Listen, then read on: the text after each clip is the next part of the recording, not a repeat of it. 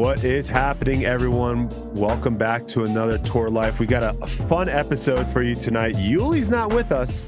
We've got two people that you probably are very familiar with.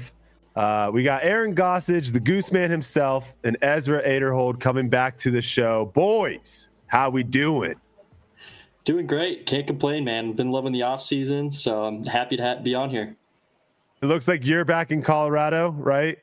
I am. Yep. Just been. my sister's back home, so yeah, we got the whole family together.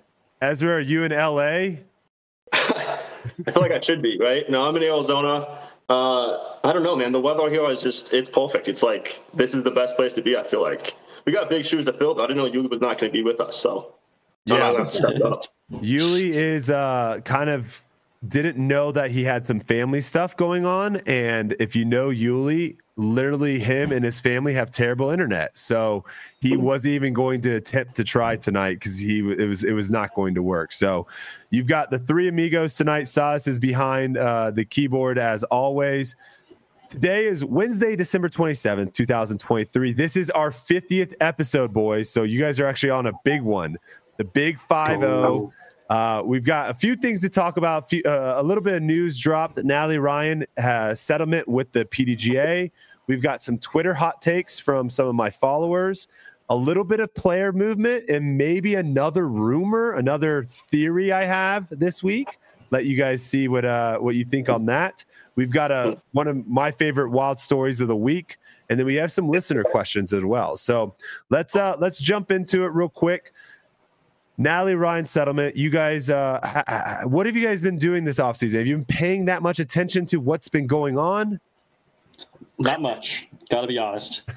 I, I joke. I, I talk to my mom sometimes about disc golf stuff, and she'll ask me about stuff, and I'm like, I have no idea what's going on. And the people I talk to, which is Goose and Tristan, also have no idea. So I, I don't know anything, basically. if you if you want a good like kind of recap, because obviously on here we we go for a little bit longer. Two times grip locked, that's the play. You'll get all your info in like 30 minutes and, uh, and have a good idea what's going on. But the big news that broke this past week was that Natalie Ryan uh, settled with the PDGA. So I'm actually just going to kind of talk uh, straight off of the PDGA's announcement. We taught, we knew kind of this was going to happen a little bit. We saw that uh, Natalie Ryan had signed up for her tour card, and then we also um, saw a little bit from other people as well. But what we did not see is what the PDGA had to say about it last week. And so today we have that. So this was the announcement that the PDGA made on their website. Um, the title is Modification to the PDGA Policy on Eligibility for Gender Based Divisions for 2024 and 2025. Um, as we wrote in our announcement on December 12, 2022, regarding the PDGA policy of eligibility for gender based divisions, we, the PDGA Global Board of Directors, value fairness and inclusion.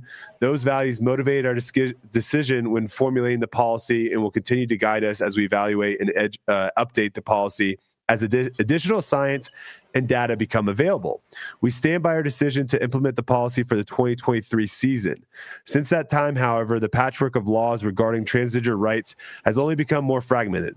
The PDGA and Disc Golf Pro Tour have been named defendants in lawsuits over the application of the policy in California and Minnesota, and judges in each state issued orders overriding the policy.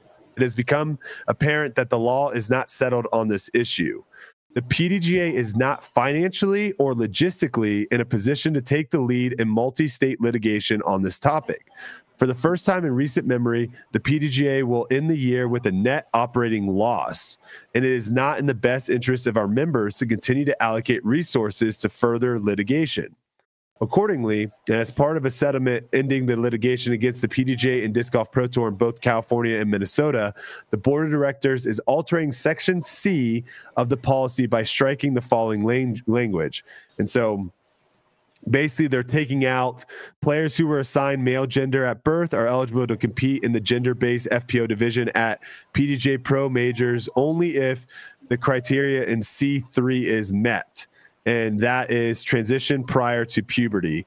The player be, uh, began medical transition uh, during Tanner stage two or before. It, it's really hard to read this because it's actually striked out, but or before age 12, whichever is later. Uh, the player continuously maintains testosterone level in serum below 2.0. Um, so basically, this update goes into effect January 1st, 2024. It will remain in, effect, in effect through 2024 and 2025. During that time, we will continue to evaluate the policy and what future changes, if any, may be necessary to promote fairness and inclusion. Um, we understand that our members have diverse thoughts, feelings, and opinions on this topic. The primary responsibility of the PDGA Global Board of Directors is to be good uh, stewards of disc golf worldwide. Uh, and then kind of continue a little bit. So, basically, what that means Natalie Ryan will be able to compete at all Elite Series events next year, will be able to compete at all majors next year. Um, the decision so this decision was basically also uh, part of the decision was also that Natalie would agree to drop all pending lawsuits in California and Minnesota. So they can came to agreement on that. Now, there was a time last year, if you guys remember around Preserve, the Disc Golf Pro Tour were just going to straight up cancel the FPO. They there was some rumors kind of floating around that this was like a financial concern keeping FPO going. And so they were just going to cancel it all. And they ended up coming back and creating a new series called the United Series. Um, my big issue with this is their statement that they made where they basically stated that they are they cannot financially or logistically continue with litigation. So, what are your guys' thoughts on that? Is that like a big concern for us that the, the organization that's basically governing disc golf is is not saying hey we actually changed our mind on this issue they're actually saying like we can no longer fight this issue yeah it sounds like they have their hands tied a little bit they don't really kind of sounds like they don't they don't really have a choice. It's like they either have to yeah either either just let let it let it happen let let you know people like this play or i guess the other the alternative would maybe just be to cut the fpo like we, like we talked about um, almost happened in the past, and that's that's sketchy too because then you don't know how it's going to affect even MPO or just the whole disc golf pro tour in general.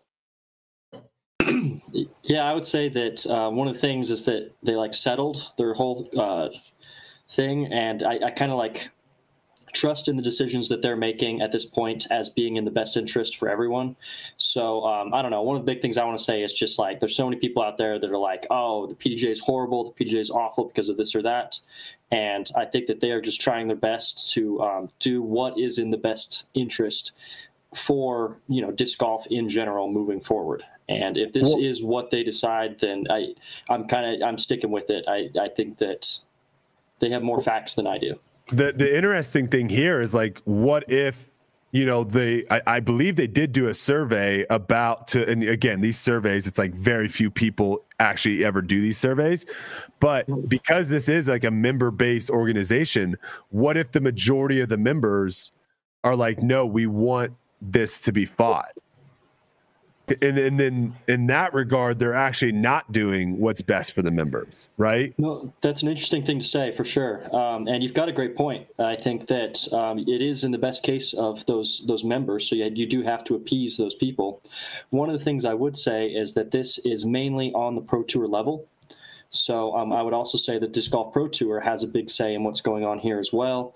And I do think that all the every member of the PDGA has a say in this, but uh, I think there are different levels to it.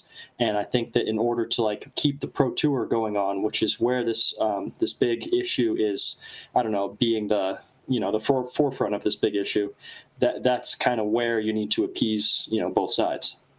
Yeah, the Disc Golf Pro Tour actually they made a statement as well. They said, while the Disc Golf Pro Tour did not wish to see adjustments to the policy at this time, the tour recognizes the PDGA as the regulatory authority and governing body of the sport and power to set these policies. It's become clear that the sport of disc golf cannot bear the weight of edu- educating this issue on adjudicating this issue on a national or international level at this time. Further development on this policy will likely be derived from changes to IOC policy, state, and federal law. So it seemed like the Disc Golf Pro Tour and the PDGA thought, hey, we're going to stick our necks out a little bit on this policy and we're going to go away from, because initially when they, um, initially when they set the policy, they were just like, we're just doing what the IOC does, right? We're just doing what the Olympic Committee does, and they were just following suit.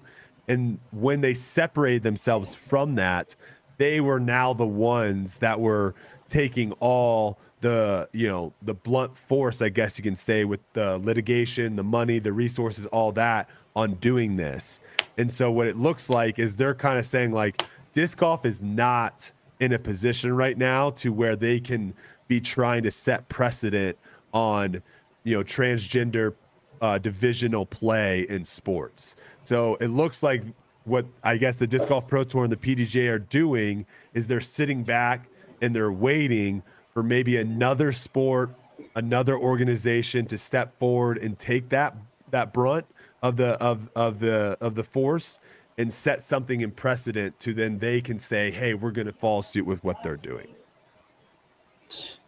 Yeah, I think that's pretty accurate. I um, it's it's growing sport. You know, it's disc golf. You know, there's not. I, I guess I don't know how much money there is in it, but it, it is one of those situations where it's it's hard to be that like first person to um, go one way or the other on the issue. So um, it's a rough spot to be in for sure.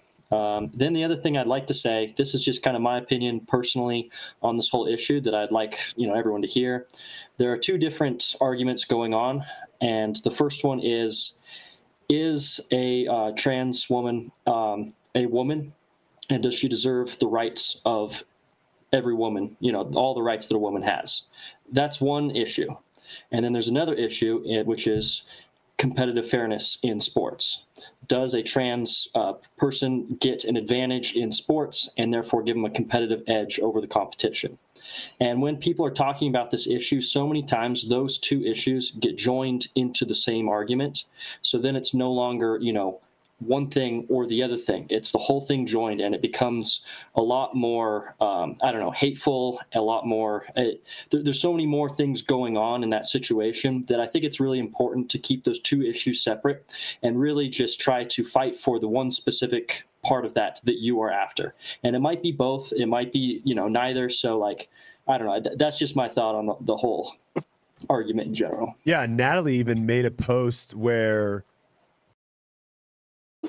you know, basically saying that she felt like um, she was being targeted and felt like this was like an attack on her.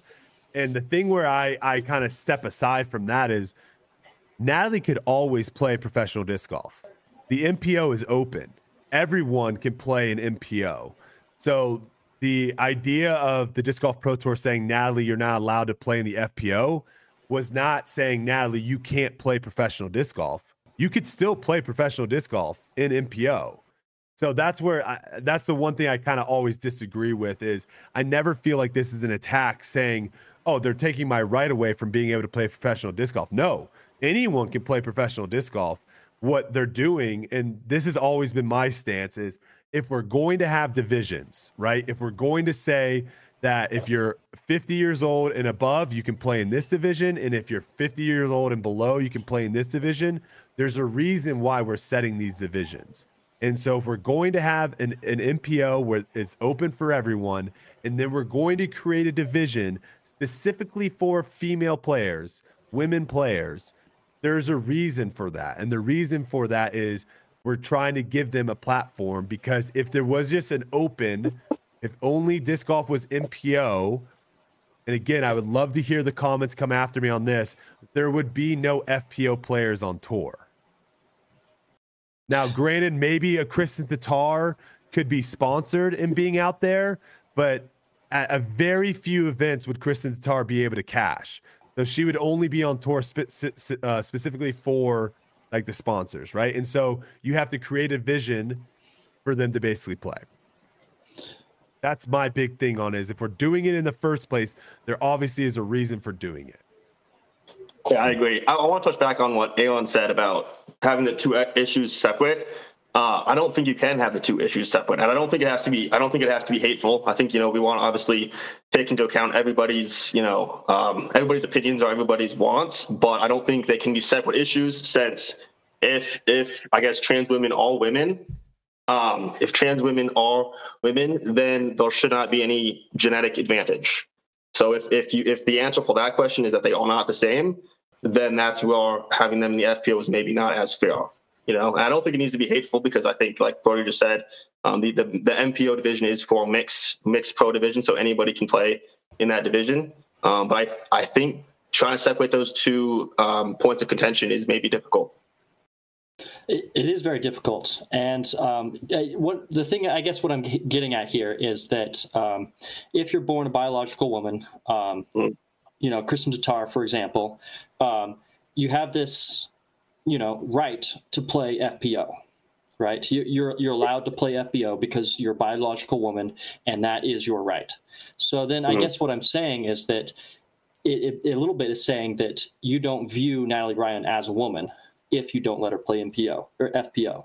Oh, and uh, you, you, see what I'm saying there, where there's kind of a little bit of of mix. You're basically trying to separate two. like a personal, like more of the personal side versus like the professional side. Is like yeah, you're yeah. just trying, yeah. I, it, and, and, but I see Ezra's point too, of where it's like, man, there's a lot of gray, there's up. a lot of gray area there too, going back right. and forth and um, and because of that it makes it sketchy but i think that there are ways of wording things especially in the competitive fairness aspect of the sport that can be a mm-hmm. lot less offensive and um, really help the situation move forward in a progressive way rather than being so kind of um, one side or the other. So uh, extremist you know that kind of thing where it, it does really um, create this like dynamic where there's there's lots of adversity where you get you know Natalie Ryan saying hey I'm gonna you know burn down the PDJ or whatever. You know you get this very like crossover like it, it's just a battle against each other.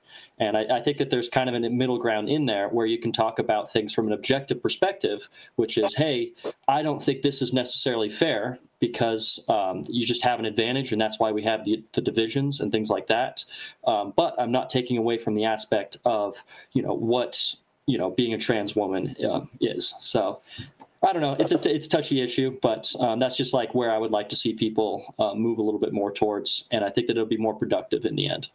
Yeah, I think too. Like a lot of people think we have, you know, the world or the society has gone in a direction that is like more hostile, more hateful. I don't know if that's necessarily the case. I think it's just easier to be uh, vocal and, and and spread your hate than it used to be because if you go back to some, you know, Thanksgivings or Christmases and you've got, you know, a, a, sister's boyfriend coming in or the uncle or someone and they have like a different political belief or religious belief, there was always some like contentious arguments or discussions had, right? That's I feel like that's always been around, but now because of social media, it's so easy for someone to go on their phone and quickly in a tweet or something respond to someone or name call or whatever it may be. And back back then, it was very hard. You kind of had to do it to people's faces. And let's be real, most people are very, um, not what's the word? Not awkward, but um, they're they're not they're not uh, bold enough to kind of come out and like, hey, I I know you don't believe in this, and I do. I'm going to talk to you about it in your face, right? People are more right. just like, I'm just going to go on. But on social media, people are just willing to fire whatever behind their, you know, Twitter accounts. People are probably less bold now too because they can use the outlet of social media as well. So it's probably made people less bold. I think too, it's also easy to confuse. Oh, yeah, it's, it's easy to confuse like a difference in beliefs or a difference of opinion with hate too. I don't, you know, I think a lot of people think, oh, they don't, they don't agree with me, so then they hate me. And it's like I don't think that's necessarily the case uh, either. Very true. Um, even to touch on that same thing, I think that it's so much easier to hear the extremes too. If you've got one person that says, "Hey, I hate you," and then you have you know 99 yes. people in the middle that are like, "Hey, this is you know yada yada yada," being much more respectful. The only thing you're going to focus on is that extremist, like, and all it takes is you know a couple of those people saying that to to really fuel that drive. Yeah, to yeah, and then it's easy to lump in a bunch of those people in the same like extreme kind of group too. Yeah, yeah. Definitely. You're you're not you're not going to Yelp to be like, yeah, my meal today was pretty good. You know, you're going to Yelp to right. be like, I had a hair, my my waitress was sassy, uh, it was over. You know, that's great point. That's that's kind of that's kind of the uh, same situation. Not to say that's happened to me. Uh, to finish this off, both the PDJ and the Disc Golf Pro Tour said that they were will continue to evaluate local, state, and federal laws, as well as the International Olympic Committee guidance on the issue as they plan for comp- competition rules in 2026 and beyond. So it seems like these are the rules for next year in 2025, and then after that, uh, we'll kind of get back into it. I'm sure. I'm sure leading into the 2026 season, this will kind of be brought back up, and uh, we'll kind of see where we go there. All right, let's talk about finally. This is something that we've guys discussed, and for those that are listening, me, Aaron, and Ezra basically roomed at what 90% we we had like airbnbs together about 90% of the tournaments last year. Yeah yeah and if you're talking about like um uh contentious is contentious the right word? Contentious? Don't know. What's, what, are you, what are you trying like, to use it for? ar- like argumentative is that contentious? I think it's contentious yeah i think so. Yeah i think you're right there. We we've Yeah. had we've we've had our fair share of our uh, of that's what arguments. both we all agree on actually. Yeah you're throughout- right. yeah, that we've we've had our fair share of arguments throughout the year, um, but we used to always love to just talk about everything and anything. Um, it was probably me bringing up mostly the the the disc golf the disc golf conversations, but we got into it. And one of the ones that I brought up a couple times was the fact that the PDGA doesn't have like a good statistics that they own. They're they're always using someone else's stats and it was it always just seemed like not bush league but like it didn't seem very professional that that wasn't coming from them uh, i know the disc golf pro tour has kind of worked with udisc a little bit at, at trying to get better stats as well but someone that has been doing a really great job in the stat world is statmando and so the PDGA has now acquired Statmando. I don't know for how much. I don't know if this is why the the PDGAs were uh, uh, reporting a loss for the first time because we know that one thing we know about the PDGA is when they pay for certain things, they do it really poorly. And I don't get me started with how much they paid for the ratings, but um, this is something the the acquiring Statmando. This is something I think is really really good for the PDGA for disc golf. Um, the article that they kind of came out with nothing really was said about what we can expect, what we can look forward to. It was all kind of just fluff of like, this is going to be great and we're going to work together on projects. And so there's not really anything concrete to be like, hey, you can expect to see every single person's distance recorded and this new stat and none of that. But what are your guys' thoughts on this? so i gotta I be did honest with you um, you gotta go no you okay, gotta- I'll, I'll go first. I don't know much about Statmando. They uh, will post stats about this and that, and I'll be like, "Wow, that's a really cool stat to have." But like, I've gone to their website, and maybe it's just because I don't ever use it, but I don't, I don't know almost anything about it. So I'm, I'm not the best person to ask about this whole situation.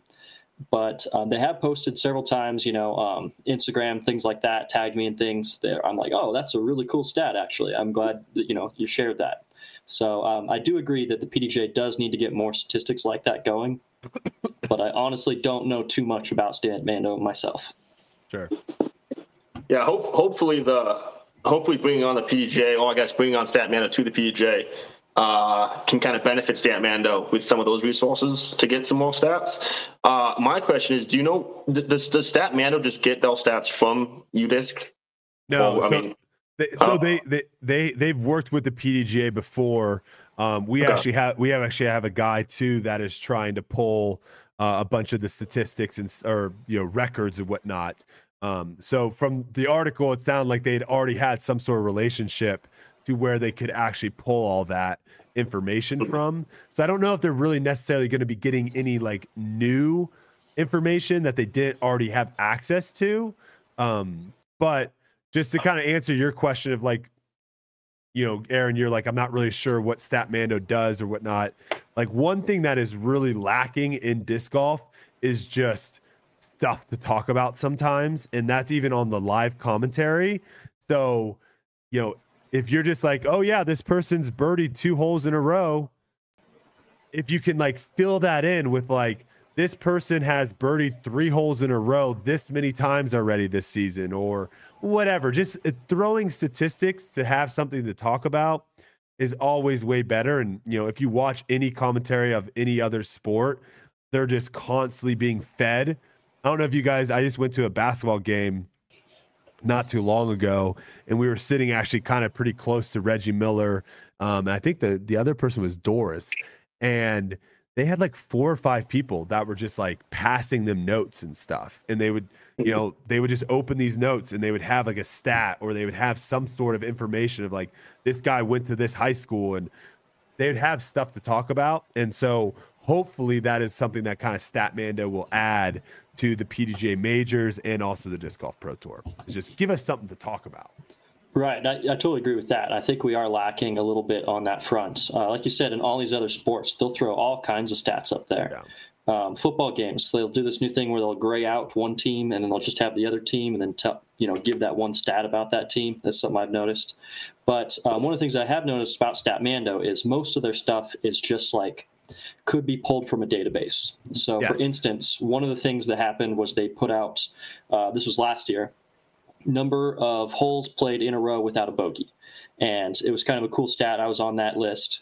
And it was one of those where I was like, oh, I had no idea, you know, and I had no idea where everybody else was on this front. I knew I had a long stretch there of not bogeying, but it was like, um, that's something that you could pull up if you just had the stats of how the tournaments went.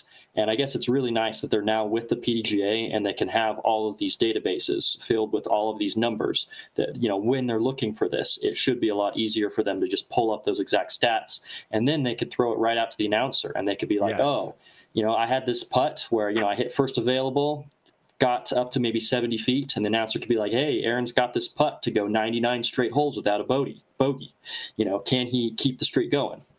So, you know, adding that stuff into it is definitely um, important, and it keeps the fans engaged.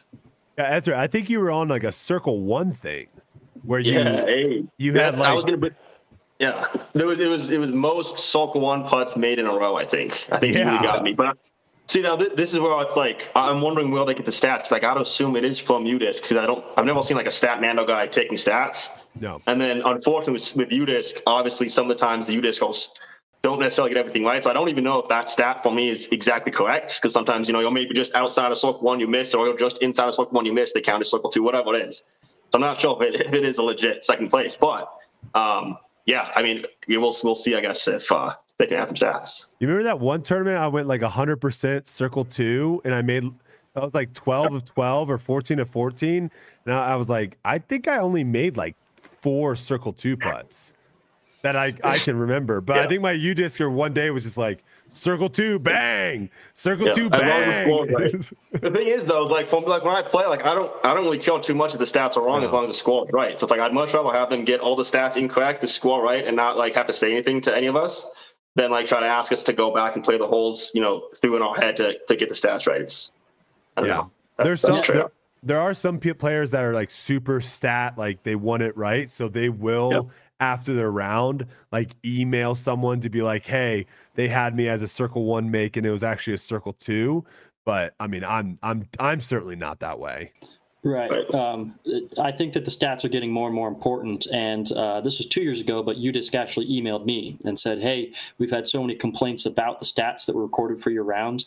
Could you just fill out a whole round for us and submit it to us?" And I did, and it was vastly different than you know what was scored on UDisc. But um, they were like, "Yours is just such a." So many people were asking questions about it because I had zero percent Circle One makes. I had, um, you know, it's like three for three from Circle Two, and had six throw-ins is what my stats recorded. And I was like, I, I, think I only made like two circle two putts and then just everything in the circle. So you know, was, you know, it help two things that would help statistics. You would have would be one would be like better defined circle one, circle two, better defined fairways and not on fairways. But mm. also, if you had someone not have to do four people, yeah, threesomes, baby, yeah. threesomes. Yeah. Four is so many people. Like if you're brand new at it too, like, oh, oh my gosh. Like I'm I'm with you, Ezra. Like if they just get the score right, I'm fine. Four people is an absolute nightmare to try to Well, and if the, pay, if the pace of play is good, while people are throwing and then somebody else is already ready to throw, it's just going fast. It's like, yeah, I, I can understand why the people people mess up. Yeah, you, you get yeah. some of these people these these volunteers too. They get so frazzled. I feel so bad for them because I'm sure they've yeah. had players like yell at them and stuff, getting upset that their stats and stuff aren't right, and they're just volunteers. I'd love to see like Bushnell sponsor it one year and just give every volunteer a Bushnell, and then you know just be like, hey, just hustle up there, you know, measure every single throw, and you, we'll have, you know, then you could actually add in some of these stats where you know instead of circle one misses and makes, you know, Ezra's you gonna like love that. 29 Well, feet. He's gonna he's gonna have he's gonna have a volunteer right in front of his disc, and he's gonna be standing there like, um, like, hold on a second, was- hold on, I got I gotta get the Right. distance. I'm just having flashbacks to the fourth event of the season last year where Anthony literally hit somebody that was doing that, which, you know, maybe we don't need to bring up sore memories here, but it can, Good get, it point. can get dicey. Um, I think that it does work really well though on the lead cards. They do have Yes. two U-diskers, and it makes it so much easier. And I, I never have noticed them. They they stay so far out of the way and get everything done without me noticing it so much better because there are two of them, and I think that that's a big a big benefit. And again, it's just more you know time and resources. When do you guys think like the disc golf pro tour will have their own like score online scoring? Because like right now, like if you want Mhm. if if you're on the course watching it and you're like, hey, I want to see kind of what this person's doing right now, you're not going to the disc golf pro tour app to see the scores, to see the updates. You're going to another app. What are your guys' thoughts on that? I think that the most likely thing is that Disc golf pro tour will buy UDisc. I think Or have UDisc some sort of partnership with them? partnership with them. I think that uh, there's UDisc is so big right now; it does everything so well that there's not really any reason to start from scratch. I think that it's going to be a partnership kind of thing, and then we're going to get that, and then boom, they're just going to put you know like on P- on Disc Golf Pro Tour's website, they'll be like, here's the UDisc of it, so then it can actually promote UDisc as well as the Disc Golf Pro Tour having the scores on their website ready to go. That makes sense. I feel like in order for that to happen, though, I feel like the disc golf pro tour would have to separate from the PDGA, which I don't really see happening for a while. Hmm. Right? Because I don't, I don't think the PDGA would be okay with the pro tour using UDisc's scoring system when the PDGA has put a lot of effort into their own scoring system. It's a good point. Yeah. Yeah, it'll be interesting to see. It is something that is very unique to disc golf. Uh, golf, they have there's so many different apps and stuff that you can do, like go on and put scoring and all that stuff. But the majority of people are just like doing paper cards, and Right. and it seems like UDisc. I agree with you, Goose. Like UDisc is like one of the bigger, if not biggest, potential companies in disc golf. Like Yeah. they they're kind of shaping the sport a little bit with with what all the stuff that they're doing. Yeah, I, I don't even know if they can buy them out. Like if I'm UDisc, I'm not I'm That's not sell, I'm not selling. I think a partnership, like you're saying, is, is Yeah. very likely. Though I think that they they both do their jobs really well, and they'll be like, "Hey, we can make a better you know product as a whole if we just combine some some stuff here." Um, on top of that, I think UDisc really needs to start expanding too. I think they need to try to um, add in some different stats. I think a couple of the stats are not that I don't know. Uh, they, they don't make much sense. They don't. Uh, they're not super relevant. Versus there's some other stats that would be um, a little bit more. I don't know. So like, I, I guess here's one of them for you. Um, you've got like an on fairway, off fairway. Um, I feel like you could also add like an obstructed or unobstructed to like your circle one, circle two kind of putts, and just Mhm. add in a little bit of this like, oh, you know, there's there's something going on here. And you, you- you could do some different similar things like that that would just give fans a little bit more information. Yeah, no, Yeah, I, I, I like that. It is so tough with disc golf because a lot of the times you could be in the middle of the fairway and have a tree in your way, or you could be in the rough and have a gap or not have a gap, or you know, like like you just said with the putting too. It's a it's a tricky one without without being able to. They almost need to have like a picture of the of each hole and then like you know show where the disc is and say, oh, those little tree Right. right here. So uh, it, there's just so much going on to make it to make it difficult. Yeah, Yeah, Don't- all these things we're talking about makes better content, but it's just more time and resources to make it happen, though. Too. Um, I think that the, having that diagram of where everyone is on the fairway would be super nice to have for all the commentators, just to be like, "Hey, this is where this person is." I know that it was kind of hard to see from the camera footage, but this is where this shot went to and what they have from there. Yeah, it's crazy too. Like the the scramble one is the one that I think is like the worst stat in the world because if you throw your disc off the fairway and then you're able to um, still manage to get a par, that counts as a scramble. But if you throw an Right. OB shot off the fairway and you can't get up and down to save your par, now that also counts against you. It's like one ha- uh, there there are some uh, there's some in there too where it's like we we already talked about like circle two. I would love to see a 33 feet to like 40 feet, a 40 to 50. Uh, you know, more Right. more breakdown. But again, that goes back to like we're having volunteers now have to see even more. We're, we're just not there yet. So, all right, let's talk. Oh, go ahead. Go Here's ahead. another quick one for you. The throw-in stat, I think, is just all over the place. Um, so many people think of you know your best throw-in players like Bradley Williams, Greg Barsby. You know they they have great throw-ins, but you know the people leading the stat are Gannon Buhr, Ricky Wysocki, Isaac Robinson, because they're putting from that far. And I think that there needs to be some sort of differentiation between a putt and a throw too, because they're they're they're two different things. And the only thing we have separating right now is the distance. Interesting. Yeah, so technically you could have you could have someone throw it from 70 feet and someone putt it from 70 feet, and you're all saying they should almost count as two different stats. That's Potentially. what I would say. Um, It and is a then- different, yeah. And then you could have the stat of feet, uh, you know, made putting. And then if someone makes a Right. 200 foot putt, you just throw that on there. Versus if someone throws in, you know, or aces or something like that, that doesn't go on your putting stat. But having that, like, you know, that's a, I think that's a golf stat. I don't watch enough golf, but they have that like feet, feet made of, of Yeah, putts. it's one. It's one of the best stats. Something that disc golf Yeah. definitely would. Lo- I would love to have for disc golf, if but it's not really possible right now. right. But Yeah. yeah, so we'll see. All right, let's talk some player movement. Let's talk some rumors. Neither one of you have anything interesting to tell the podcast, right? Nope. Yeah, same at old- Yeah, same old, same old. Um, but we might have someone joining Ezra here in a little bit that might have something interesting to tell us. So I'm very curious to see if he will uh, spill the beans, if you will. Uh, that's Hey, tr- that, that's If I'm not Tristan. my Ta- that's that's that's Tristan Tanner. Tristan Tanner is uh, leaving Latitude 64. He made a post on Instagram about it.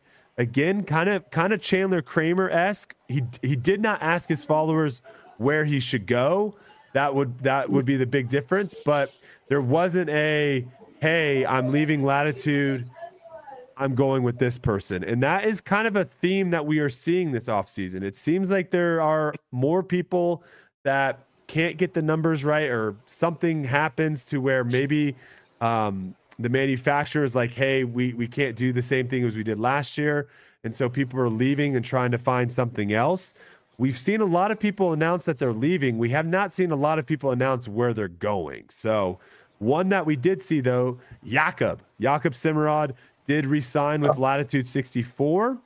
Uh, we had Ben Calloway resign with Latitude, uh, with no, excuse me, with, Di- Oh, with Discraft, resigned with Discraft. Uh, we have Chandler Fry, who this was a kind of a crazy one when I saw this because Chandler Fry, I really think of Discraft when I think of Chandler. So him leaving Discraft is is a crazy thing. I don't know where he'll I don't know where he'll end up, but he announces that he is leaving Discraft. We have Paige Paige Shue resigning with Discraft. We have we we called this a while ago. Again, I'll say this to um, anyone that uh, missed last podcast. Ricky came out and was talking about how, hey, we shouldn't leak what people are saying and whatnot. Emerson Keith was like telling people that he was leaving Lone Star.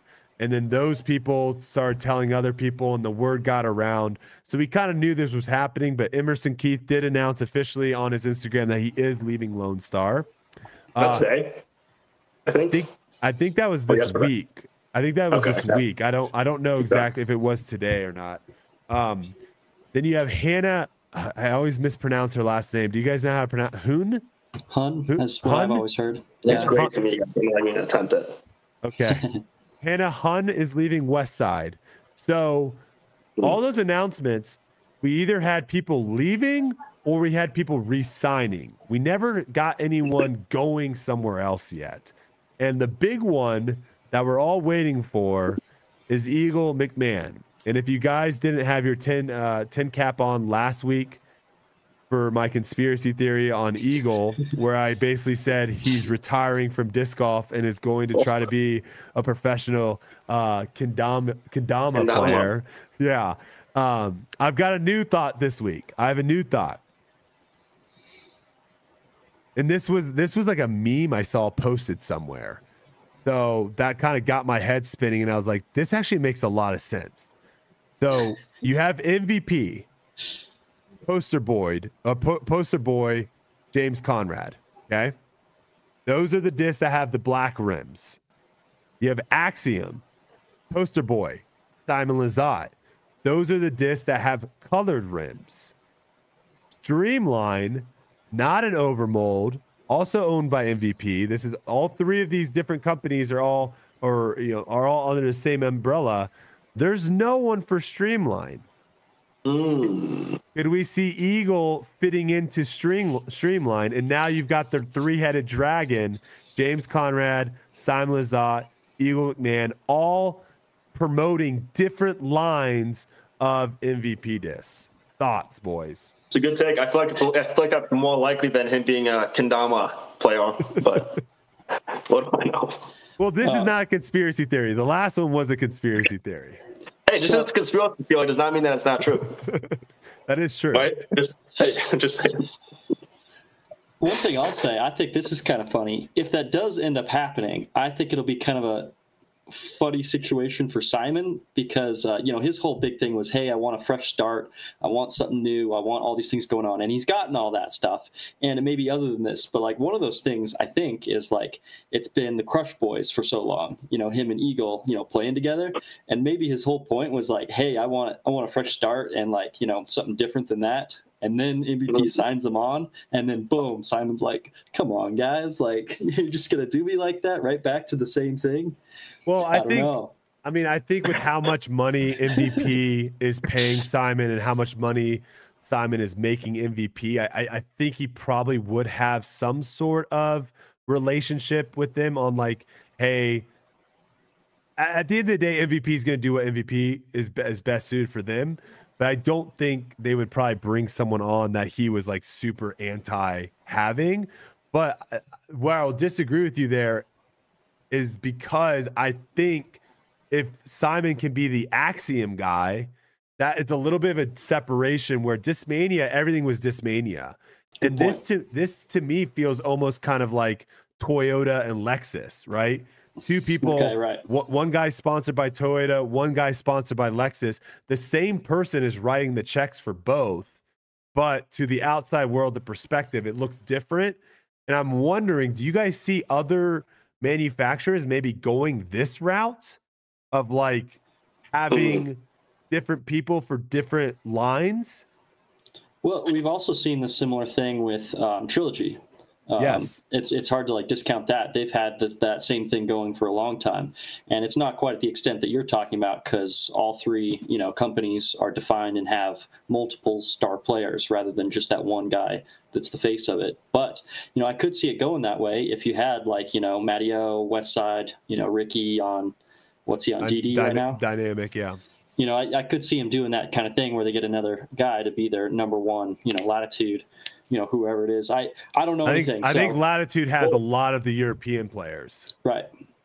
Well, now that's all House of Disc anyway, right? So isn't Correct. aren't those two companies this like kind of intertwined with Discmania and maybe like Kastaplast and a few other ones as well? Yeah, I think So I think that, I don't know if that changes things. Well, I think prior the the trilogy was kind of intertwined because like some were making discs for one another, but they Yeah. were they were separate. You right? Um, I, I believe if you guys are familiar with Hooligan Disc, they announced that they aren't going to have Lone Star make their discs anymore. Right? So Mhm. in that situation, like Axiom can't just be like, I we don't want MVP making our discs anymore. Like MVP created Axiom, MVP created Streamline, where Oh, yeah. these three were kind of separate, but then someone bought them out. So now they're kind of back in this this same world. So Right. I I'm just wondering for like the, the big question here is more for like Innova and Discraft, right? These are like you're the two talking- the two big dogs, and there's the balloons. Um, th- those are the two big Whoa. dogs. Uh, do we see something? wait, wait. I'll give you this one. Let me give you this one. This is I my favorite. cool. This is Oh. this is the fireworks. Can can you do that too? So what you're saying is know. like, like 'cause you're on Innova Android. comes out with uh, another company that's like Halo.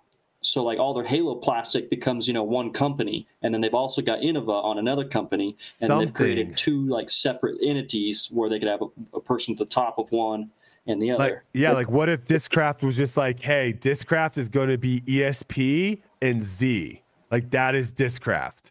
And then Mm. they cr- they create a new line, and this new line is this plastic, and they maybe change the molds a little bit. Like I, I uh or they I'm go gonna- I'm just wondering. We've wondering. got McBeast and we've got Dark Horse plastic. Oh. yeah, I'm just wondering if that if that maybe is a play because we've all we've always talked about that of like there is this kind of cannibalize cannibal. That's such a hard freaking word for me to say. Cannibalize cannibalization. Yeah, I think I'm you go. adding. You got think, it. I'm, I think I add a syllable, but there is some of that at a certain point uh, where you you you have a team so much of where hey buy my disc, buy my disc, buy my disc, buy my disc, buy my disc, and that one person can only buy so much. It's like, well, what if you were able to separate that to where now these guys are kind of separated a little bit, these guys are separated a little bit. Now you can kind of be like, oh well, like I I got to get this from over here, but then I also got to get this from over here it's a little bit easier, I think. But I mean, I think Yeah. Discraft and Innova are still the big boys, so I, I think they the way they're going is probably the way that the others will probably follow, or maybe not. At one point, Blockbuster was the big boy. Let's not forget. I think there is always going to be that that competition, though, even if you do separate stuff out. Like I think, yeah, I mean, yeah, I, I, th- I think I think there's always going to be that. So even if you're on the same team as somebody, there's going to be some cannibalization. And if you're on a different team, like they'll they'll still it's still like a fan base and a fan base, and so trying to kind of I guess compete for dollars. As bad as that sound, but sounds, but um, I think it's also interesting. Discraft kind of has DGA DGA under its wing. Not quite the same thing as having like a different type of disc because it's it's all you know ESP LZ or whatever it is. But Innova kind of got away from that since they used to have Discmania, I believe. And now does does Innova even have? I guess does Innova make They just what is it, have, um, disc? Millennium. Millennium, Millennium. yeah. And I think they do make Okay. Infinite's disc as well. I do think so. Yes. Okay. So that Yeah. that that's the same relationship as like Discraft with DGA or Lone Star with Hooligan last year, of where at one point, you know, DGA can just say we're done, and we we're gonna make our disc ourselves. Or um, now, granted, I don't know who would own the molds and all that. That's a that's a completely different, you know, out of my realm. But Yeah. I, I thought this would be kind of the first time we saw this where someone strategically, you know, they brought James Conrad, then they brought Simon Lizotte, and then they bring Eagle. Like they strategically, it almost kind of like they planned this out of th- this is how we're kind of building our team. And uh, I'm just I'm curious as to see if others will follow suit. They probably planned out the holy shot too. They were like, "Hey, man, you've just got to like throw in for the best shot ever thrown in the history of disc golf, This is and that'll be great. We'll have enough you money. Can't let the fans, you can't have the fans know what the script, dude. Come on. We'll have enough Yeah, money gotta go like out and go out and sign Simon. This would be great. This would be great. So, um, do, do do Simon and James, or I guess any of the MVP guys, really promote the streamlined discs at all, or is it more just the the the MVP discs and the Axiom discs? I think I think time I, I think Simon's time lapse is streamlined. Okay. Yes. I don't really follow that, But I, I, I believe it is. So I, I'm sure I'm sure have, there. doesn't have uh, there's no rim on the on his. I don't think so. No. Okay. Um, I think uh, I think Well, then the if you streamline, then that doesn't leave room for. Then what's Eagle? What's Eagle going to throw? Well, I think I think there is some like obviously a little bit of like, hey, we're over here, we're over here. People are saying no, it's Axiom. Okay, so uh, uh, yeah, I guess I guess everything is Axiom for Simon. Um, I, I was I was wrong on that. Oh, it, it is it is like it is colored. We threw I it think, at yeah, uh, I think it's multicolored. yeah, we threw it at um yeah yeah yeah. It's it is it is Axiom. Yeah, we threw it at um what you call it at MVP in that video. Oh. That that's when he like we literally we saw him Oh, throw it for like the first time in throw hole it. one. Yeah, Yeah, yeah, yeah, yeah. Um, yeah. So I don't know. We'll we'll see kind of how this works out and how it plays out. It'll be very interesting to kind of. I I mean, again, this is all speculation. We don't know where Eagles going, but you know, if we're lo- if you're looking at what Discmania has been doing the last few weeks, it really seems like they're kind of, hey, we've got Eagle for a few more weeks here. Let's try to get as much out of him as possible. That's what it kind of seems like. Um, they're really the only ones that you know, like Discraft's not really reaching out to us to be like, hey, we need you guys to start promoting this video and do this and do. They're not really like crunching us on a timeline right now, where it seems like Eagles putting out a lot of stuff for them. So. Um, I think he, I think they just said something about the P2 today. I think he's in a video talking about the P2. You had Oh, I something, Goose man? it something else. Yeah, I was going to touch on two things. These are a little while back, but I thought they were kind of fun to say. Uh, the first one is you're talking about how like uh, players are all announcing where they're how they're moving, but not like where they're going. And I think that that's just a really good like marketing thing where like at the end of the season, you know, in December you'll announce, "Hey, I'm leaving this team." And then, you know, January 1st, you're going to see tons of people being like, "Fresh year, fresh me. Here's my new start at this company." Do you so think I that's think what's that, happening here though? I, I do. Um, I think a lot. I would be surprised if you had some of these players leaving their company and just saying they're leaving before having anything going, you know, somewhere else. Well, that, that would well, surprise me. Well, qu- well, question: If if this if Discraft would have came to you this offseason and said, "Hey, Aaron, listen, we love what you're doing, um, but you know we're just not able to give you the same deal next year as what you have now. You know, we're going to be able to only pay. We're going to have to pay you ten percent less." Uh, we're not going to do as many runs for you, but we still want you on board. Are you taking that, or are you saying like I'm going to risk it and see what else is out there? So in this hypothetical situation, I would probably say to Discraft, you know, this is what you want to hear is, you know, I, I would prefer to part ways. I'm going to go somewhere else. That's what I tell Discraft. But then I'm not going to post anything until I have a company that is like, hey, we want you here. And as now, soon as somebody, what if the company posts it? Now, if oh, the com- okay, if that's the com- a little different. But if the company posts it, is that kind of lead us to believe that they were just told the person we're not interested in re-signing you at all? Right? Because like like you just said, right. if you were like, hey, I don't, I'm not going to resign with you guys. I'm going to go elsewhere. You're saying like I'm not going to make a post until I know what's going on. Yeah, that, but that's if, kind of the world I live in. But if you walked yeah, if you walked into Discraft and be like, "All right, I'm ready for renegotiations. Uh, what are we doing?" and they're like, "Yeah, we're we're not interested." You're not going to go and being like, "Guys, I'm leaving Discraft. I'm out." Right? You're probably going to like be like, "Crap, I need to figure out where I'm going." So if the company right. posts, if the company makes a post being like, "Hey, we're sad to see Gooseman go. He was awesome on the team," does that lead us to believe like it was more on the company side and not on the player side? That's an you just brought that up. I never even thought about that. It's a good point. I don't think I've ever seen a company do that. I think that anytime I've seen a company say, "Hey, we're so sorry to see so and so go," it's after the player has already come out with the same post. I think so many times mm. you'll hmm. see that. Um, I think I, you know what I mean, where like someone will post like, "Hey," like Paul, he'll be like, "Hey, I'm leaving Innova. You know, so sorry. We've had some great memories." And then right after he posts that, Innova will come back and be like, "Thank you so much for being on our team. You know, we've got tons of respect for you." So I, have never actually seen the company go first. But then again, I don't keep track of a lot of things, so yeah, it may happen all the time. It's t- it's tough to know exactly what who posts first. But I'm saying I'm wondering if, if there are people out there. We have a, a lot of people that listen to this podcast. Let's do some investigating. Go look around and see who's posting first. What's happening? Is someone having to post because someone else posted? That would be kind of an interesting most, way. I think most of the time it probably is like the correct order of events. But I, didn't uh, something happen with Matty O like two years ago when he went to West Side, West Side? Well, like I think yes, maybe Prodigy released something like way too soon and people got pissed off and stuff. So I think it does happen. And then I, I, I, don't know. I guess I would assume that as far as people leaving sponsorships now, I think it probably happens both ways. Well, sometimes it's the player saying this isn't going to work for me, and sometimes the company just saying, "Listen, we can't afford you anymore." Like I, honestly, I think the economy is kind of tough right now for, for companies, and disc golf's not maybe growing as fast as it was two years ago, and so those those are some setbacks. So it's kind of a tough, kind of a tough season for transferring sponsorships. Playoffs, at least. I would say it's never like one side or the other. Um, I think it's the that mutual. Right. It's a contract, you know. So it's like if Discraft came to yep. me and said, "Hey, you know, we can't pay you any money, but we'll put you back on a structure where we'll, you know, we'll pay your entry fees and give you bonuses if you win tournaments. You know, hundred allotment for the year."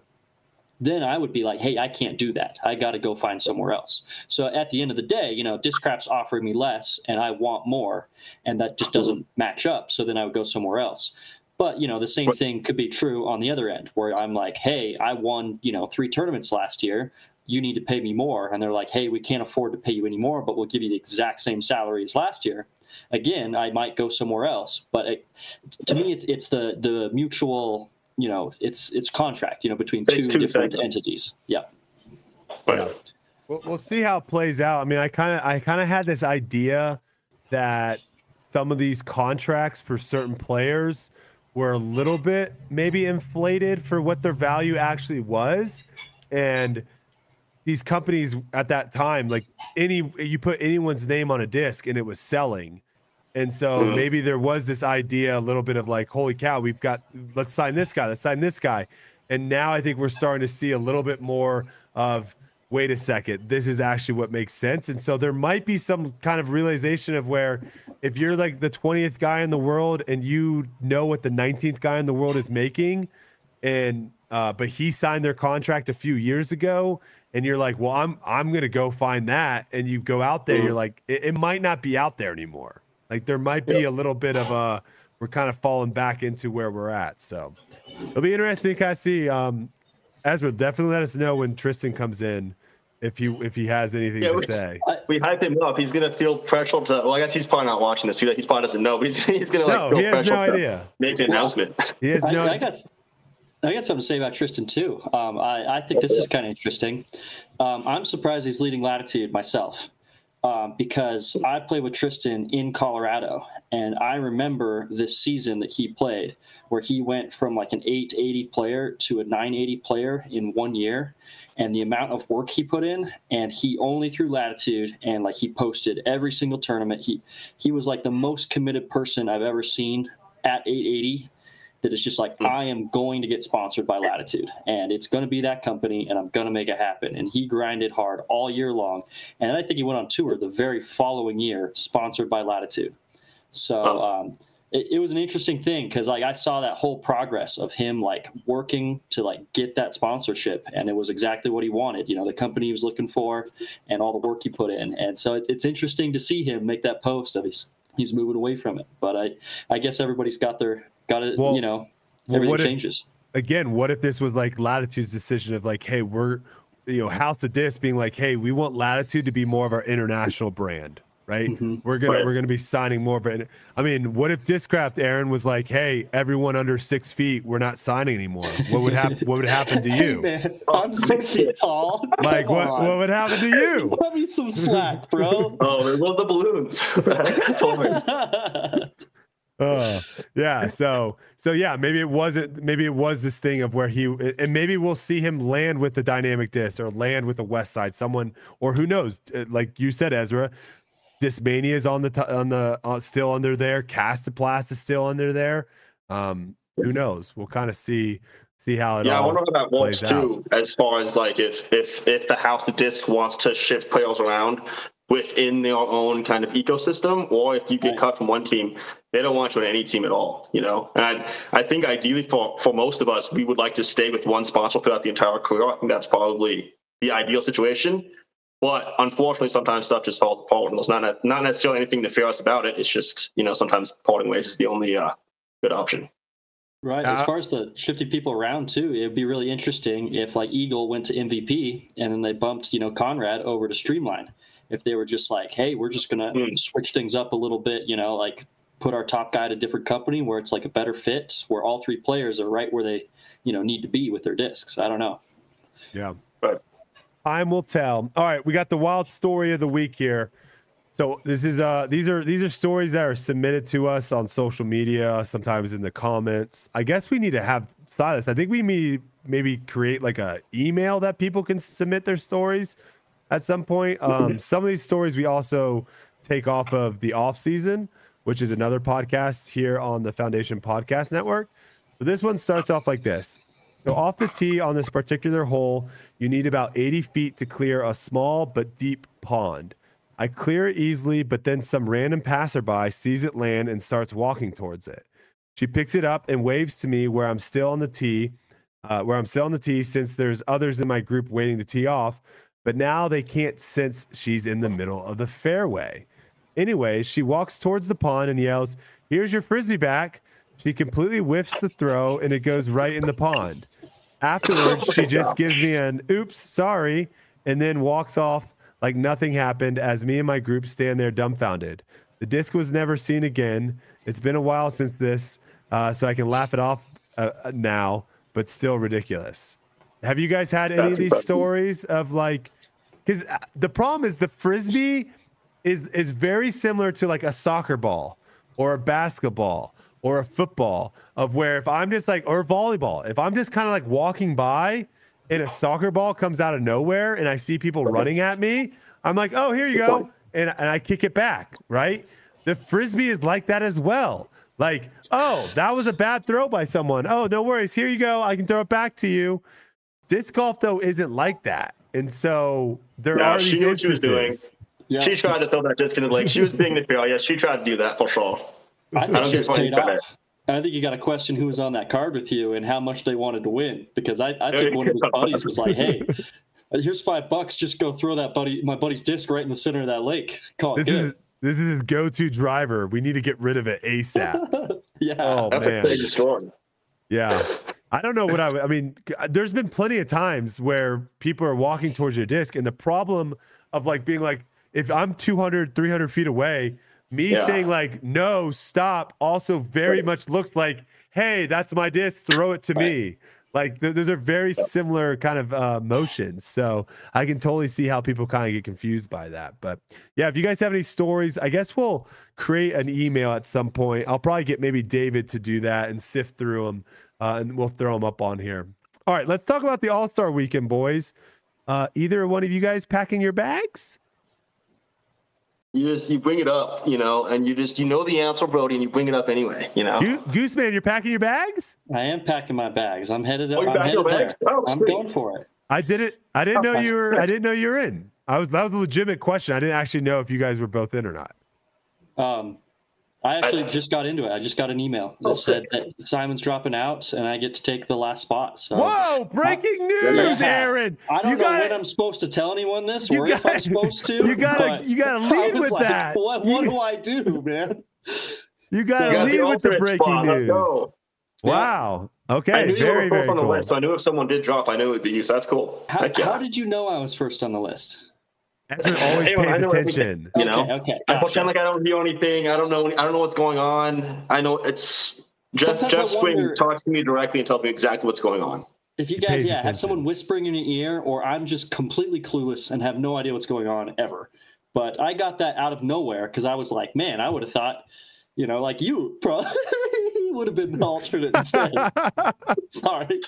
You gotta be qualifications, man. No, I think they, I think they released something because they were saying that Paul McBeth was like fourth in line. So I think that like maybe Statmando Oh, or the okay. coach or So- something posted something and said like, oh, he's fourth in line. So then they also showed who was next in line. Yeah, so, that's- we uh we were speculating. They, they announced the All Star teams, the first team, second team. Is there a third team too, or is it just first and second? There might be a third too, actually. it would be Well, there was yeah. there was the Yeah. top four, and then there's like first card, second card. It's the way they phrased it, Okay. I think. Okay. So there's 12 total players for men and women. Yeah, so me and uh Yuli speculated that Paul wasn't in the All Star event because he probably dropped himself from it, right? But when that list posted, the lit what the list showed is it showed um your placement of like where you are on the All Star, like one, two, three, and that was a combination between like your actual performance and then a fan vote, a, me- or sorry, a media vote, whatever you want to say. So those two things Okay. accounted accounted for it. And so we thought, you know, obviously Paul didn't have the season to actually get in performance wise, but we just thought his fan vote would push him in. And Right, his fan too. his his fan vote was 13th. So um, he he wasn't in performance wise and wasn't in, and then the fan vote wasn't big enough to get him in there. So that's that's where that list kind of came from. So you could actually kind of see how some people dropped and some people kind of got, you know, someone like uh, Ezra Robinson, like his performance wasn't good enough to get him in, but he had a massive fan vote or media vote, and that's what put him in there, or at least, was- or or I at least the top 12 made it. Like the or at least the, pushed him. The exact top 12 were the exact 12 that made it into it. So it might have made him. It might have made him that he was supposed to be on thir- second card or whatever. He's on first card. Like Oh, it, it, it see what you're moved. saying. Yep. He moved up the Right. list. Uh, uh, I think he. I think he was the biggest mover based off of the media fan vote. So I gotcha. You um, got a good name. What can you expect? Yeah. I love uh, the way they do it. With uh, they do it partially on your placing and partially on the the media vote. I think that's a really great way to do it because then you get someone like Paul, who you know if he comes in at 15th, you know he's definitely in, um, and you know that's who the players want to see. But you also get this situation of hey, these top 12 players, people like them. You know, we're gonna have the top 12 players. Yeah. So we have uh we have like a they're basically going to do the same thing as they did last year where they're going to have a doubles team event and then a singles team event. And based off of you know who wins that that wins the all-star of i don't even know who the team captains are yet. But the thing that they are changing this year which i think is going to be a good change is the skills challenge. So the skill challenge this year uh, is going to be returning but the skills challenge will not actually go towards team points. It's going to be actually all individual based um, skill challenges. So you have putting, distance, and accuracy, and you're going to end up having a individual winner for each one of those. And they're also going to be adding players that aren't invited to the All Star event. So someone like an Ezra, uh, we we know Ezra does really well in distance contests.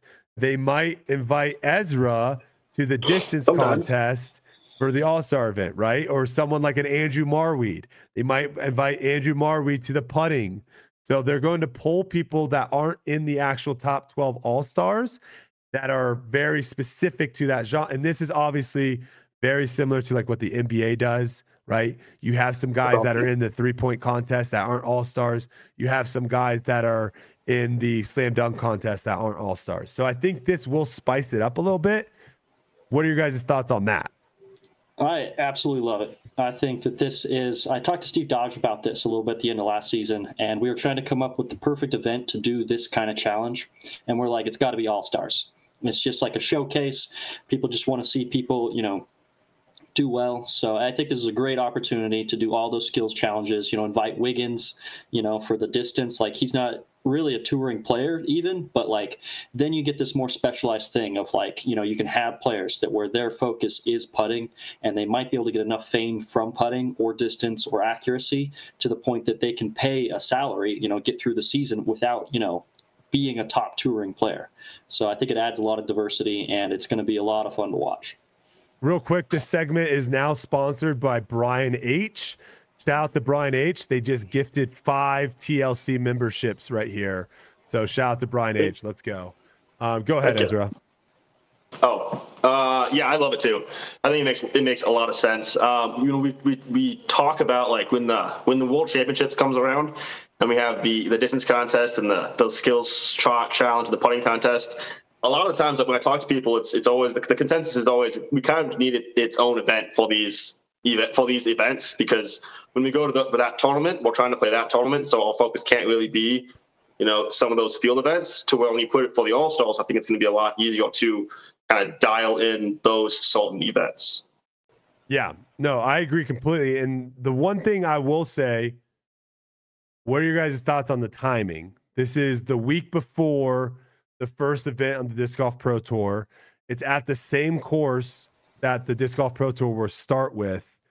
Do we like the timing of the All Star event? Because to me, it seems like the timing in an, in a, an ideal world, the timing would be completely different. But this is, it seems very much like this is when the Disc Golf Pro Tour, it would make the most sense for them. They wouldn't have to spend as much money going to some event somewhere else in the middle of the season.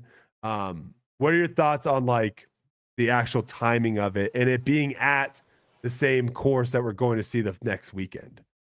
So I feel I, like it would make I feel like it would make more sense if it was at the end of the season.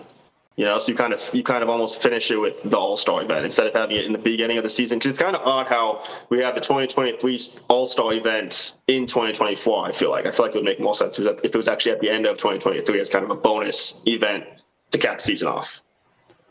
Yeah, I, I, totally agree with both of you there. I think that the timing is a little bit weird, and it probably is done just to be very simple. It's really convenient for the Pro Tour to like get everything going. To um, it gets you know the fans' appetites whetted, you know, for the season to start. But uh, the best timing would be sometime in the off season because there's just so low engagement of your fans that it's a great opportunity to just throw it out there. Maybe end of November. I don't know, so, sometime like that. Put it in a really nice place like Florida where the weather's always great year round, and then that way you can like have this midway through the off season kind of like break for everyone where they get their dose of disc golf.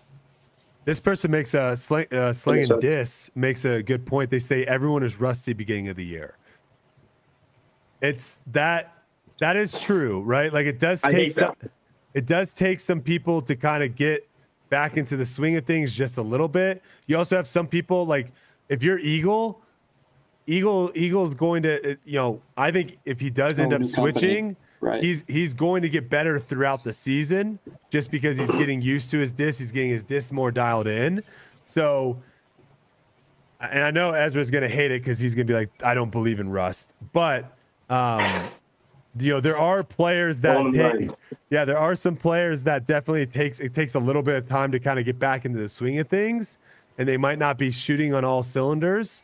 Versus, like you were saying, Ezra, if you do it at the end of the season,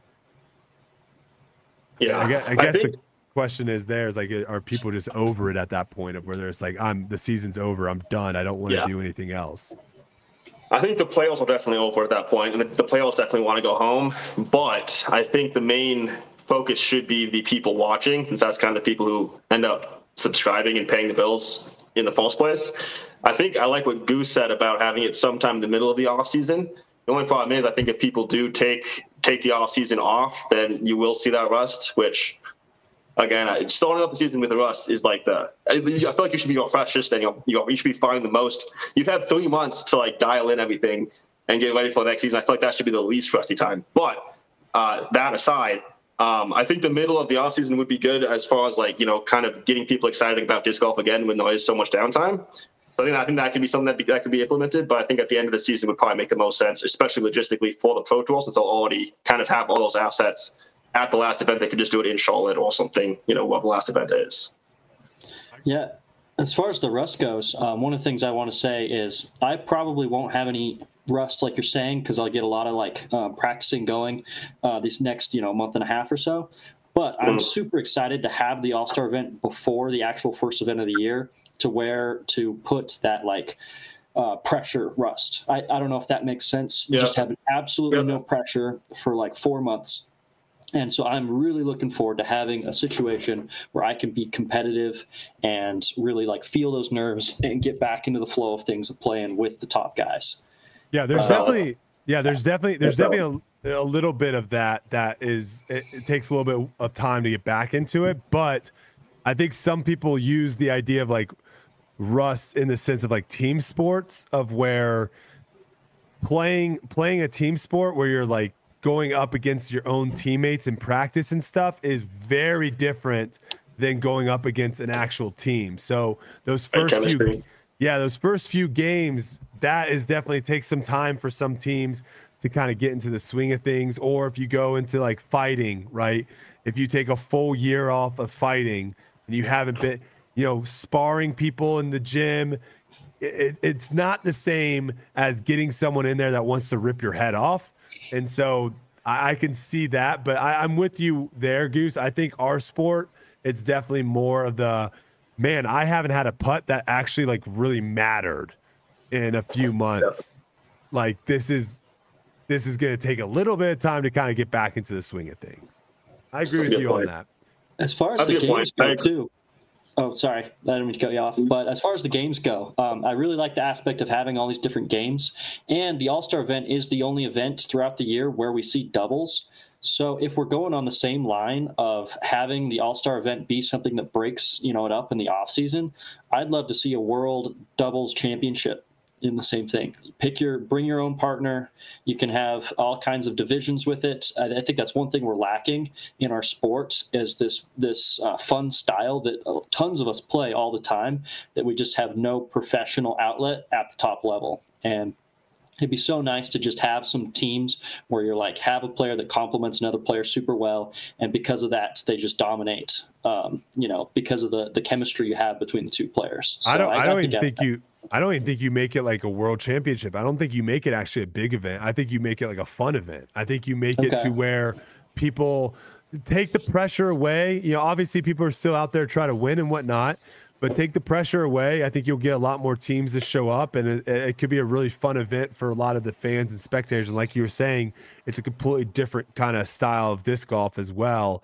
Um, I, I just think that would be a good. I don't know where you would hold it, right? Have it in Nashville have it in Austin, have it somewhere where people can actually get to. Uh, but I think people would show up to that event. I think that would be a cool event. Yeah.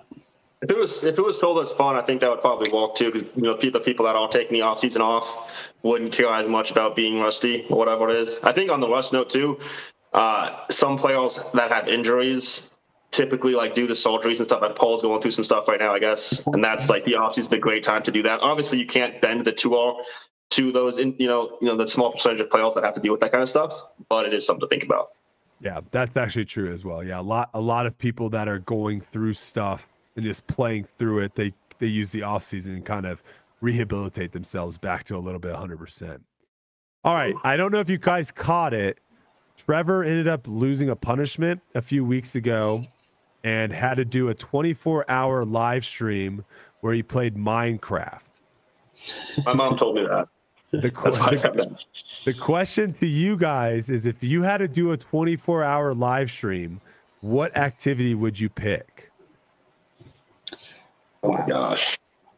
So um, I just got to throw it out there. Um, I'm a League of Legends player. So I've definitely played 12 straight hours of League of Legends before. So I probably could do 24 hours, but I don't think I'd want to stream it because I don't know if you've ever played a game like that. You get so tilted and you get on a losing streak. I'm just going to be saying things that I don't want anyone else to hear. so I don't know. It's give and take there, but I think I could do 24 straight hours of League of Legends. It would just be brutal. But Goose, if that's the if that's the mindset you get into, that's what people want to watch. That's what, like I would tune in at yeah. hour 17 and be like, okay, how's the rest of this stream going to go? He's, he's sleeping deprived. He's getting a little loopy. He's losing some matches. Like, what's what's going to come oh, out? Oh man, that's what I would watch for. My parents walk in my room sometimes and they'll just hear me like mashing on my keyboard and just be like, ah, "Why? You guys are all so bad." that sounds awesome. Do you have a headset, Goose? Are you communicating with the other people? Um, sometimes I, I'll invest that much, but most of the time I just like mute the chat and everything, and I'm just like in my own zone. I'll like unmute it briefly to be like, "Hey, man, that was really bad. You should like shape up." But hey, you should I, uninstall, I brother. hey, that's not what I said. uh, Andrew, you, what what activity are you doing for 24 Man, hours? I don't know what I would do. I mean, it almost has to like it almost has to be like a video game thing. Like anything that's active is almost impossible. even if it was disc golf, you couldn't disc golf for 24 hours. You would die. circle one uh, putts, man. You should do a circle one putts 24 hour stream sometime. I mean, Tyrone couldn't do it. Maybe you know, maybe like uh, maybe like a travel, like you travel for 24 hours straight. You know, or not travel, but like you explore a new city. You'd have to have buddies. You have to have like buddies probably, so that that make it easier. So then they can like cycle off who's like with you. What are you doing at four o'clock in the morning? You're just in a bar with the you're live in the stream? Tokyo. No, you're in the middle of Tokyo at 4 a.m. Stuff it's popping. Oh, okay. Stuff's going on for so, so you could do like a like yeah. I didn't buy an Airbnb tonight. So I yeah. just have to like I just I'm going for 24 straight yeah. hours with nothing. I'm never I don't have a home base. I'm just Better I'm bring just a bunch of battery packs. I might be a future YouTube idea. Might have to do that. Yeah, a bunch of bunch, bunch of battery packs. Um, yeah.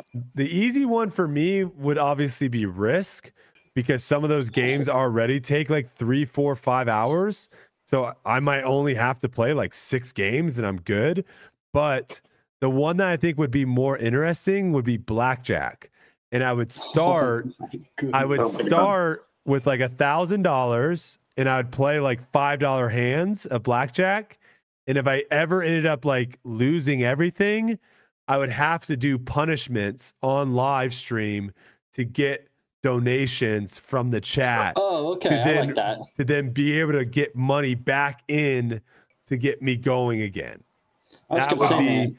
that would be like the that would be like the punishment on punishment of like I, I can't I can't restart until I eat an entire bowl of uh, spaghettios to get to get twenty dollars uh, more to be able to yeah. start gambling again. That I would like be it. that would be a wild stream, I think when you started, that'd be so monotonous though. But the, the backtrack for 24 hours straight, oh. like that's I think that's the like one of the biggest struggles with any of the, any anything would be like League of Legends for 12 hours, for 24 hours. That'd be easy. Anything would be so monotonous. I feel like. I think I could. Uh, poker's a good one, man. Poker I, would be I think I one. could play Texas Hold'em for 24 straight hours. The only issue is the losing the money. I think I could lose a thousand dollars in blackjack, even betting five bucks at a time, in very one quickly. Oh like, yeah, no, like it would take sure. me one hour to be completely broke. playing perfect blackjack. I've seen it happen before. You know, it's like it. The problem with poker is like you if you're not playing for money after maybe right. a few hours are kind of fine, but then after that you're just kind of like going all in when it doesn't even matter. What about I don't know if you guys been noticing I've I started a new hobby uh, where I'm opening cards. So I'm like oh, I'm doing I'm doing some doing some card collecting. I could I could open 24 hours worth of uh of, of sports cards. I could do that. Would that be then? I mean, dude, some of these boxes we're buying are like six hundred dollars for a box of cards. we just opened. I don't, understand it. We just opened a thousand dollars worth of boxes yesterday. Um, yeah, it's uh it's a it's, it's a weird one, but right. to me, it's it's a well, the bad investment. Like if you're go- if you're doing it for an investment purposes, then it's not a good idea. Well, I guess you wouldn't you wouldn't be opening boxes. You'd be like you'd probably be like trading calls to hoping they go up in value and stuff. You yeah. know what I'm getting at. Yeah, okay. because because majority of these boxes you pay six hundred dollars with, you're lucky to get three hundred dollars in value out of them, right? Um, so the the real thing is like uh, scratch offs are fun every now and again, right? Where it's like, eh. but like this is like really fun. And me and my brother used to go ham on Pokemon cards back in the day. So it's kind of bringing bringing a little bit of that back. So we'll see how it goes. Uh, do you guys have do you guys have cards? Do you guys know if you're are you doing cards with uh, Disc Golf Pro Tour or Brixton? Yeah, I did both. Oh, yeah, both. Yeah. Oh yeah, you're shaking yeah. your heads. You're, th- you're thinking I was asking if you had Pokemon cards over there. I thought you were asking Pokemon. for card collecting, and I was like, no way, bro. Uh, horrible. Yeah, uh, Goose, I hate you for saying that. Hey, man, he already knows that. uh, it'd be a good YouTube video, though, dude. We'll have to do a uh, how long can we play disc golf for? So, like, get like a pitch and putt course, you know, like everything's like 150 feet, and then just be like, how many holes can we play? Do we get golf carts? golf carts. because that would make a that would make an insane difference. Good Maybe question. a call lady to give us drinks every now and again. That, Can we throw left-handed too, man? I think we'd have. I, I think I'd have to switch to the left-handed for a while too. I mean, if you're only using one disc too, not carrying a bag, that also helps a lot. Oh, a good lot. point. I think I think I could do it for a while, honestly. Um, but that'd like be an interesting holes? one. Yeah, that'd be interesting. Uh, uh, I got a, bu- a buddy, uh, Mike. Uh, he like set the record on the number of holes played or, or rounds played or something in a day, and I was like, it was some disgusting amount of like I don't know, it was like a thousand rounds on like nine holes. Yeah, they, I mean, you could just like not practice for three months, then you'll be set. Chat, chat saying that the uh, the the world record was set for 24 hours. So I think that's what the world record is actually okay. right now. Someone did it. So. We got to break it. That's the, that's the that's the goal then. Oof, yeah. 2,900 holes. 2,900 holes. Yeah. Wow. No. Yeah. Jeez. That that like, seems that seems twelve hundred rounds or something. It's a lot of freaking holes, man. It's a lot of freaking holes. All right, no. let's talk Simpsons. Do we have any Simpsons? You guys Simpson fans? You guys watch the I've Simpsons? Seen, I've seen the memes. I've seen the memes. So, That's about it. The Simpsons uh, did a little shout out to disc golf, a little shout out to Ken Climo. So yeah, they cool. they've got uh, they got Homer here throwing off and they've got two signs in the back background. One of them says Gordy's frisbee gloves for that non-throwing hand, and then the other one says frisbee wax as used by Ken Climo, the Tiger Woods of this. Um, so it was a quick a quick little shout out for the Simpsons. Always cool to kind of see disc golf in the wild. And uh, you know, I think this is one of those things of where if you are in disc golf and you play disc golf, when you see something like this, you freak out about it. And if you're not, like you like this is just like a, a non-story. But for us, you know, disc golf's a very niche sport. So whenever it does get picked up by a bigger media outlet or a big show like this, it's always a very cool thing to kind of see. All right, let's jump into some listener questions. You guys ready to answer some of these people's questions for you? Because we're gonna start off with a spicy one to start right way right away for Goose Man. Here we go. Goose, did you change your mind on Maple Hill? Oh man. So should I share this? I I had the perfect thing, man. I've, I, I'm gonna be straight up with you guys. I did change my mind a little bit on the course. Um, I don't think it's the worst course um, that we play on tour. I still think it is not my favorite and not I- anywhere in the top half of courses we play on tour. But uh, the one thing it has that I really like about the course is it's hard. And we don't have too many courses on tour that are hard. So when you shoot over par your first round, you're immediately just out of the tournament. Is that because we were that- playing in 40 mile an hour winds, Goose Man? Uh, it could be. It could be that one round. But I shot two over par the first round, and then I shot like nine down, eight down, eight down, and I took second place. So it- it's just so refreshing to have an opportunity to actually get back into the tournament. Versus at Jonesboro, I shot like 12 down the first round, and I shot five down the second round. And after You're that done. round, I was out of cash, I think. Like I, I dropped from lead card to no longer within the cash with shooting five down. So I, it's just a completely different juxtaposition there. Um, I will give you this funny story. I've told Ezra this one before, and I, I'll I'll just shout it out. But I wanted to win MVP so badly. And first of all, shout out, you know, Matteo, great job, great win. You deserved it the whole way. But if I had won the, the, the tournament and they came up and asked me and were like, hey, did you change your mind on uh, what, you know, on this course? You know, do you still think it's the worst course on tour? I would have said, what can I say? I just got lucky. and that would be my whole response. The lucky shots, man. It's the lucky shots. the lucky shots. so that that's my Oh. take on Maple Hill. Um, but I like that uh, that there's a lot of uh, thought put into the course as a whole. You know, I uh, I talked for a long time with the the course designers there, so um, I think we have a, a good connection, and I I appreciate a lot of the decisions he's made. Now that I've uh, listened to what his thought is on those decisions. Yeah, there's only a few courses like that on tour where we actually see changes year after year, where people are are trying to make the course more challenging, more score separation, more score separation. A lot of the courses we go back to and we're like, oh, this was a par five last year, now it's a par four. Like there's not there's not really a lot going on there. So uh, that is one thing I do applaud MVP for doing every year is kind of pushing the envelope on course design and trying to get caught up with where the skill level is now. Ezra, did you have something to say about that or no? Nope. Okay. Uh, all right. Next question: Van life or airport and Airbnbs? They think we're rich. That's crazy. Airport. What's that? Yeah, I, the the question should be more like van life or cars and Airbnbs would probably be a better. There's not too many people that are flying in and out of every tournament, um, but both Right. of you guys have done the living in your car, living in your van. What uh, what kind of made you, I guess, switch from doing so into actually going into the Airbnbs, or was it simply just a money situation? So it's a little bit of both for me, for sure. Um, I'm actually really thankful that I started with the car life. So, like, first year on tour, I slept in my Honda Civic, and it was kind of like bare bones. You know, he did the Prius too, so he knows exactly what it's like living in the car. Next year, I actually converted over the Toyota Sienna, had more space, um, much more doable, and then uh, mainly it's the money um, that got me, you know, into the Airbnb life. It is way better. It is un like night and day difference, but it does cost more money. And if you want the exact thing that made me switch, it's called I played the Mid America Open in that van, and it was 100 degrees, 100% humidity for seven days straight.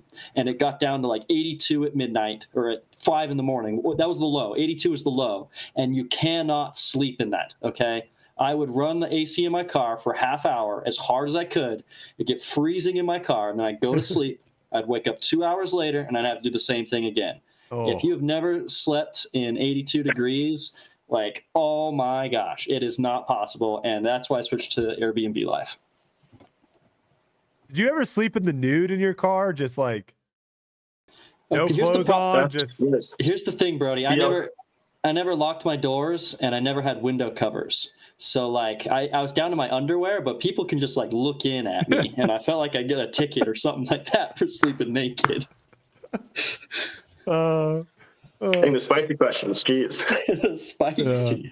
It's spicy. Now I, I can relate to you though a little bit, but my story is a little bit different. I was actually in Bali on the Amazing Race, and we had to sleep outside Okay.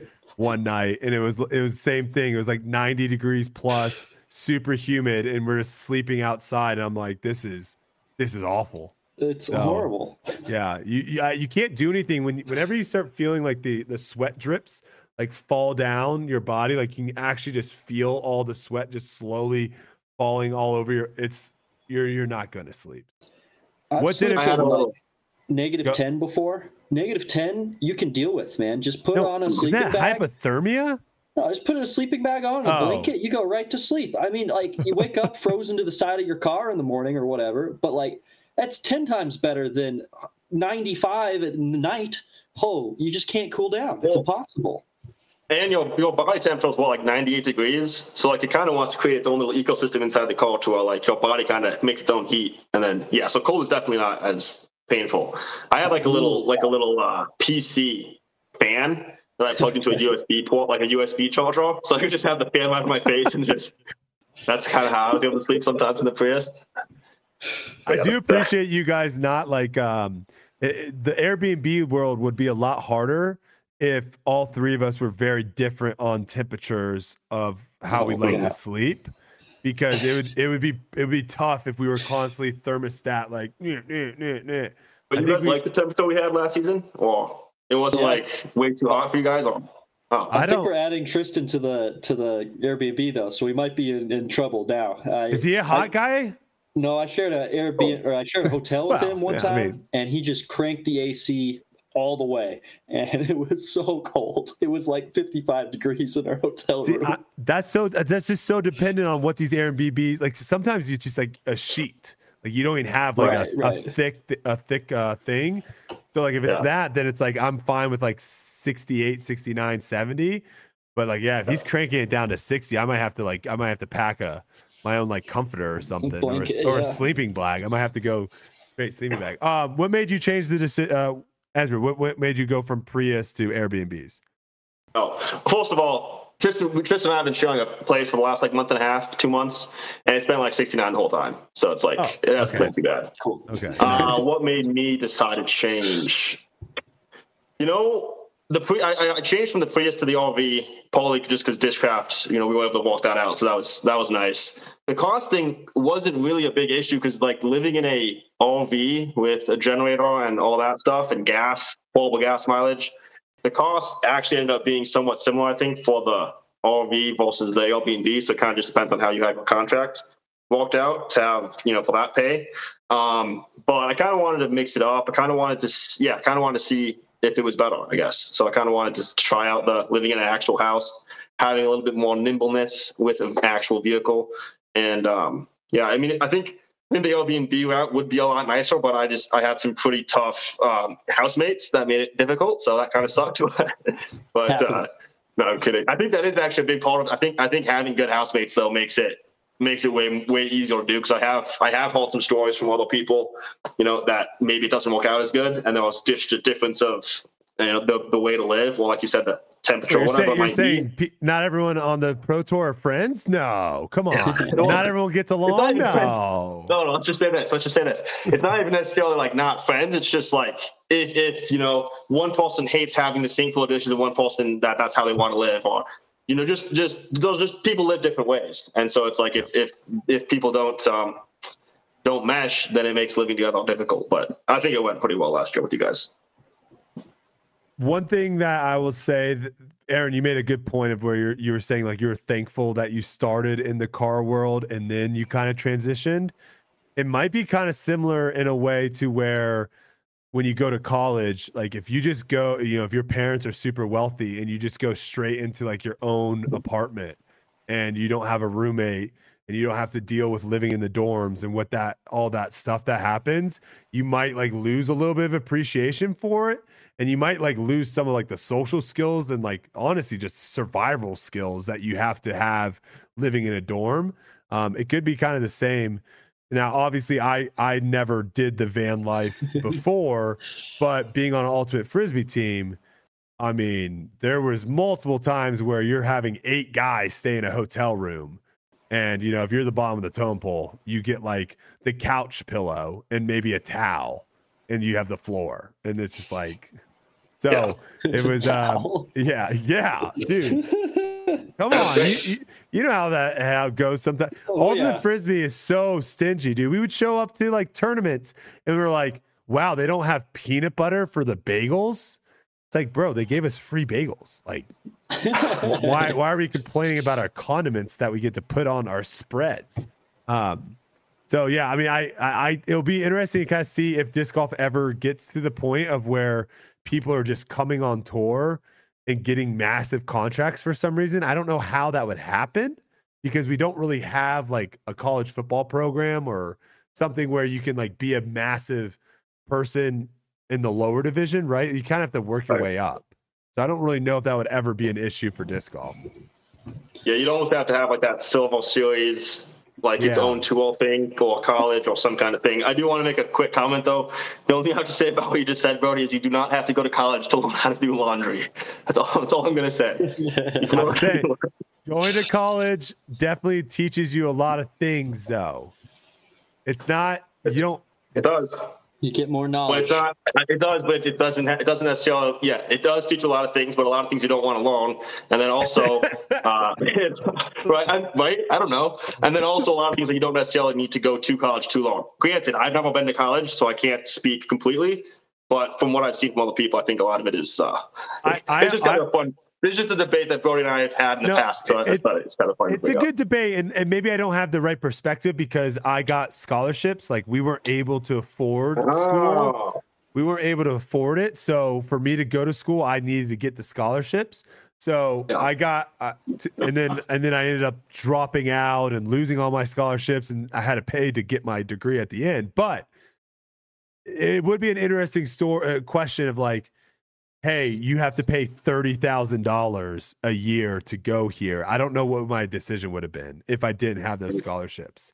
Because you're right, like I don't know. I mean, Scholarship I'm- makes it a lot. Yeah, makes a lot. Makes it make a lot more sense for sure. yeah, it's it's it's it's a much easier transition, kind of going that route than just being thrown out into the world yourself. So You might have gone straight into disc golf if you hadn't gone to college.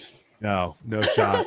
Would Uh, not recommend. I would not recommend. my degree was in business for the person that Doc wanted to know in the chat. Business administration. All right, uh, Ezra, are you growing the hair out?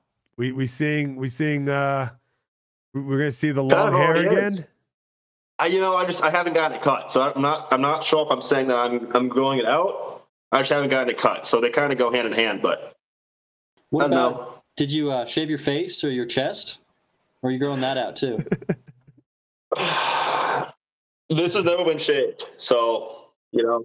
Once I hit puberty on it, then I'll have a, a nice go-to or a nice uh, mustache like you and a beard like Brodie. But until then, I'm just a boy. I like it. All right, Aaron, let's talk about Colorado. You're playing at higher elevations out there. This this guy wants to know um, has that helped your game at all? And would you recommend if someone was serious about getting into disc golf, should they try to play at lower elevations? Yeah, I think it's a bit of a hindrance, especially now that I've been on tour. Um, it's hard to. Uh, the, the number one thing I think is cold for me. Uh, Colorado is just so fluctuate fluctuates so much in the weather that it's hard to get like a solid practice routine. Um, as far as the elevation goes, there's a couple big differences, and it, there's there's pros and cons to it. So the biggest one I'll say is that you can't. It's it's hard to hyzer flip in Colorado. So there's these beautiful shots you'll see like Chris Dickerson throw or stuff like that, where they'll throw their shot nice and high on a good bit of hyzer, and halfway through the flight, while it's moving left, it'll flip over and then it'll start coming back right. And the only way to do that in Colorado is to throw a crazy flippy disc or throw it super, super hard. And it just, you don't get the results that you get down at sea level. So if you're looking for these nice smooth shots where you're shaping it and getting those things, I definitely recommend playing at sea level more. And if you want to be on the pro tour, I recommend playing at sea level because all the tournaments are there. The one thing I will say is every single Colorado player that I know of has unbelievable snap. Um, the only way to actually get some like glide out of the disc and make it shape the way you want it to is to throw really hard. So if you look at Joel Freeman, you look at Colt Montgomery, you look at Eagle, you look at myself, we all throw really hard, and you can just hear the crack when the disc comes out of the hand. So um, I'm not saying that that's necessarily a Colorado thing, but it just seems to be a correlation. So we debunked this uh, the other day, just just so for everyone to know, the noise that comes out of your hand is solely based on your hand structure and your grip. Right. So I think I think we almost need to actually come up with a new term. I think a lot of I think a lot of people think like I'm not throwing hard enough because I'm not getting that noise, the snap. And the snap is literally just the sound that your fingers make when they hit your hand. And so we all know some guys that can do this and make a whole lot of noise. And like if you hear me, I can't make any noise doing that.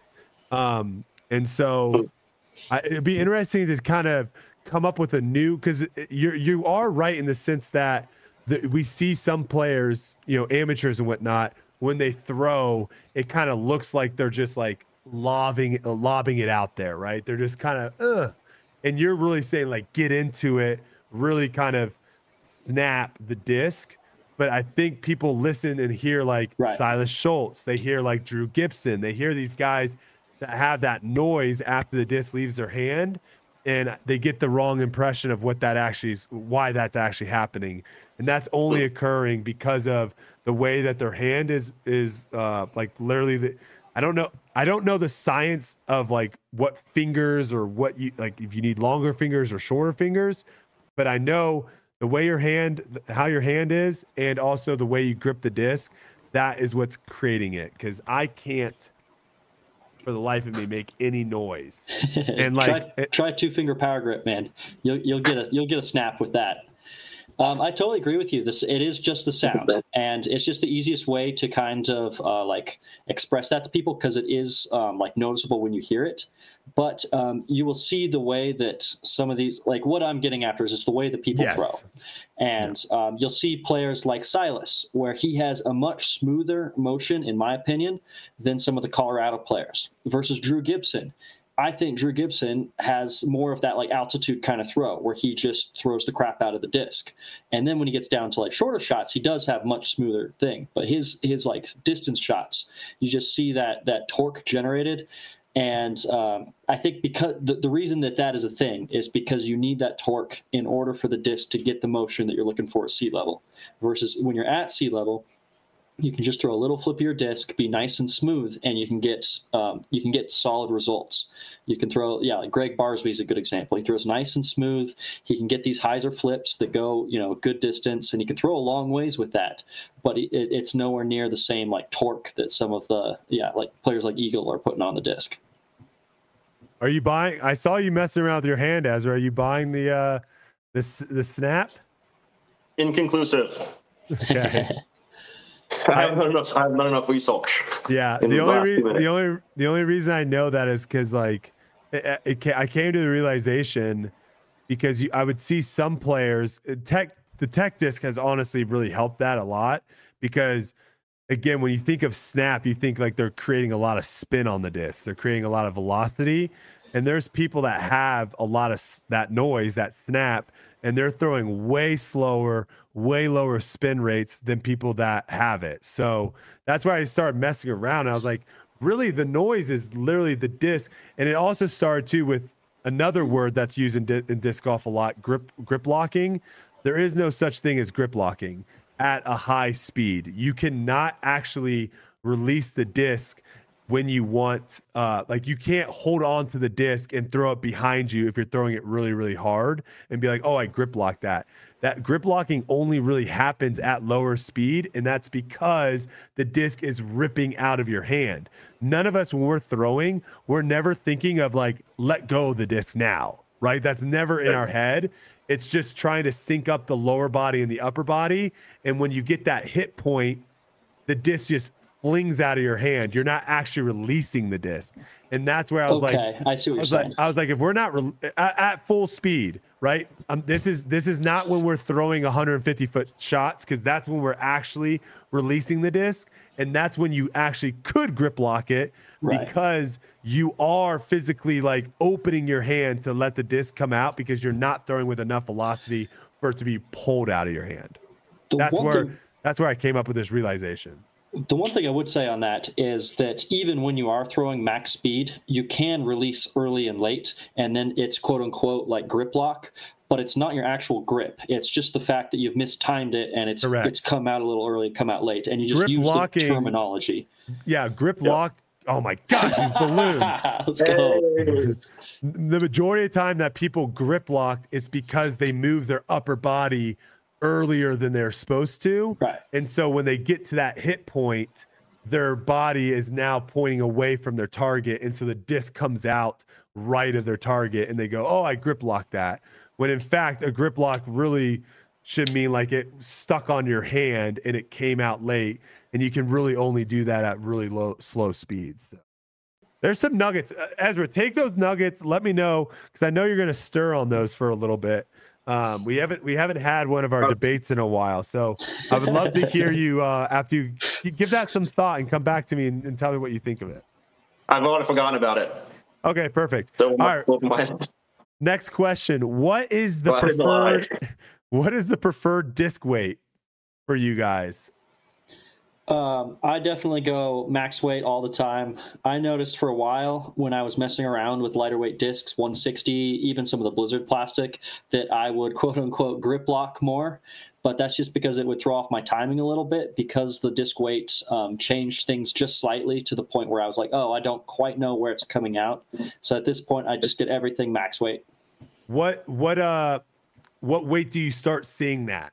Do you see like if you if you if I hand you a 177 Buzz OS and I hand you a 174 Buzz OS, can you tell? Without seeing the stickers, can you tell? Um, I think I could tell 10 grams. I think Okay, if you so handed 10 me something 10 grams lower than what it was, I could tell So you the just one based the on the weight. 160s is what you're saying. Okay. I don't think I could tell the grip lock thing until it was like 175 all the way to 160, maybe 15 grams, something like that. I don't think I would really notice a difference in my throw. I would notice a difference in stability. I think that's the biggest thing. Going from like a 175 to a 170 a lot of times makes it that little bit less stable. And I'm, I'm looking for things to be as stable as possible most of the time. Ezra, what about you? Yeah, I'm, I'm in the same boat. I go max weight all the time if I can, except for distance contests. Then ideally it's like 160. But I mean, yeah, just like Aaron said, if you use a lightweight disc, the disc comes through your power pocket and everything's so much faster because it's so much lighter that it just throws everything off in the throw. So it's just, yeah, it's creating inconsist- inconsistency that we don't want. Yeah. So, question for you: Do you think that it would be worth, you know, how baseball, like when you're like lining up to bat, they'll put like a donut on their bat to like make it heavier? Do you think that's something in disc golf that could correlate, or do you think that would just throw off your timing too much, or do you think it would build like more muscle so when you had the you know lighter disc, it would come through faster? Maybe exclusively for distance contests. Uh, maybe exclusively for distance contests. Although I would, I would probably go the other direction. I think if I was gonna train for a distance contest, I'd, I would just practice with the lightweight discs. I think the difference maybe wholly for disc golf versus baseball is disc golf is so aim oriented with timing. So it's like it's not necessarily just a speed thing. It's if it's a lightweight or heavyweight, then you have a vast difference in the aim. So I feel like I feel like sticking with the same is is I don't know the most the most ideal. I've also done a, a decent amount of videos with like super heavy super heavy discs. Right. I've also done video with like some 104 gram discs, and uh, I I don't think it's a great thing. What's that? the duct tape disc? No, nah, nope, No. that wasn't me. so I don't I don't think there's any I don't think there's any, any benefit. And then as far as like building the muscles, I don't think muscles help that much as far as distance goes. So I don't think I don't think building yeah I, I don't think so. I, I don't think building building muscles with a heavy disc would be the way to do it. Okay, that's probably not the way to do it, but I do say think that building muscle for throwing distance contests does help because I will Okay. notice that when I throw a ton of shots, and I've just done that for like a week straight, um, and then I like start the tournament, um, just that that like that constant repetition of, of being like super fatigued from the number of shots I'm throwing, then I'll build up more strength and I'll feel like I'm throwing farther. Hmm.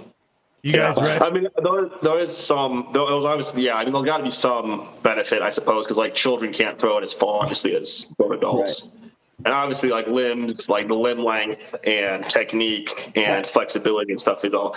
There's so many things that go into it. So I guess on a small extent, it'd be interesting to see, you know, in, in 50 years if disc golf distance competitions were viable for people to make a living off of, to where you have some people specializing in that, like they have in golf, and then Right. what those, Those athletes would look like. It's, yeah, for a lot of the golf guys are all jacked, but like Jamie Sadlowski uh, or what is it, Kyle? Uh, what's his What's his last name? Those are like the two- like the two top guys I think for like the last like decade. They're not massive. Yeah, They're, not, massive. I mean, they're, they're, they're in shape for sure, but they're not like they're not like juiced up move. and just they can move quick. They can move quick. they can move very quick. Yeah.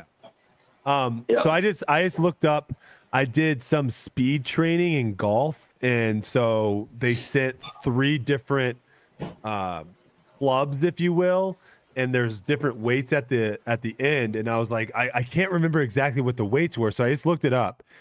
They give you one that is 20% lighter than your driver.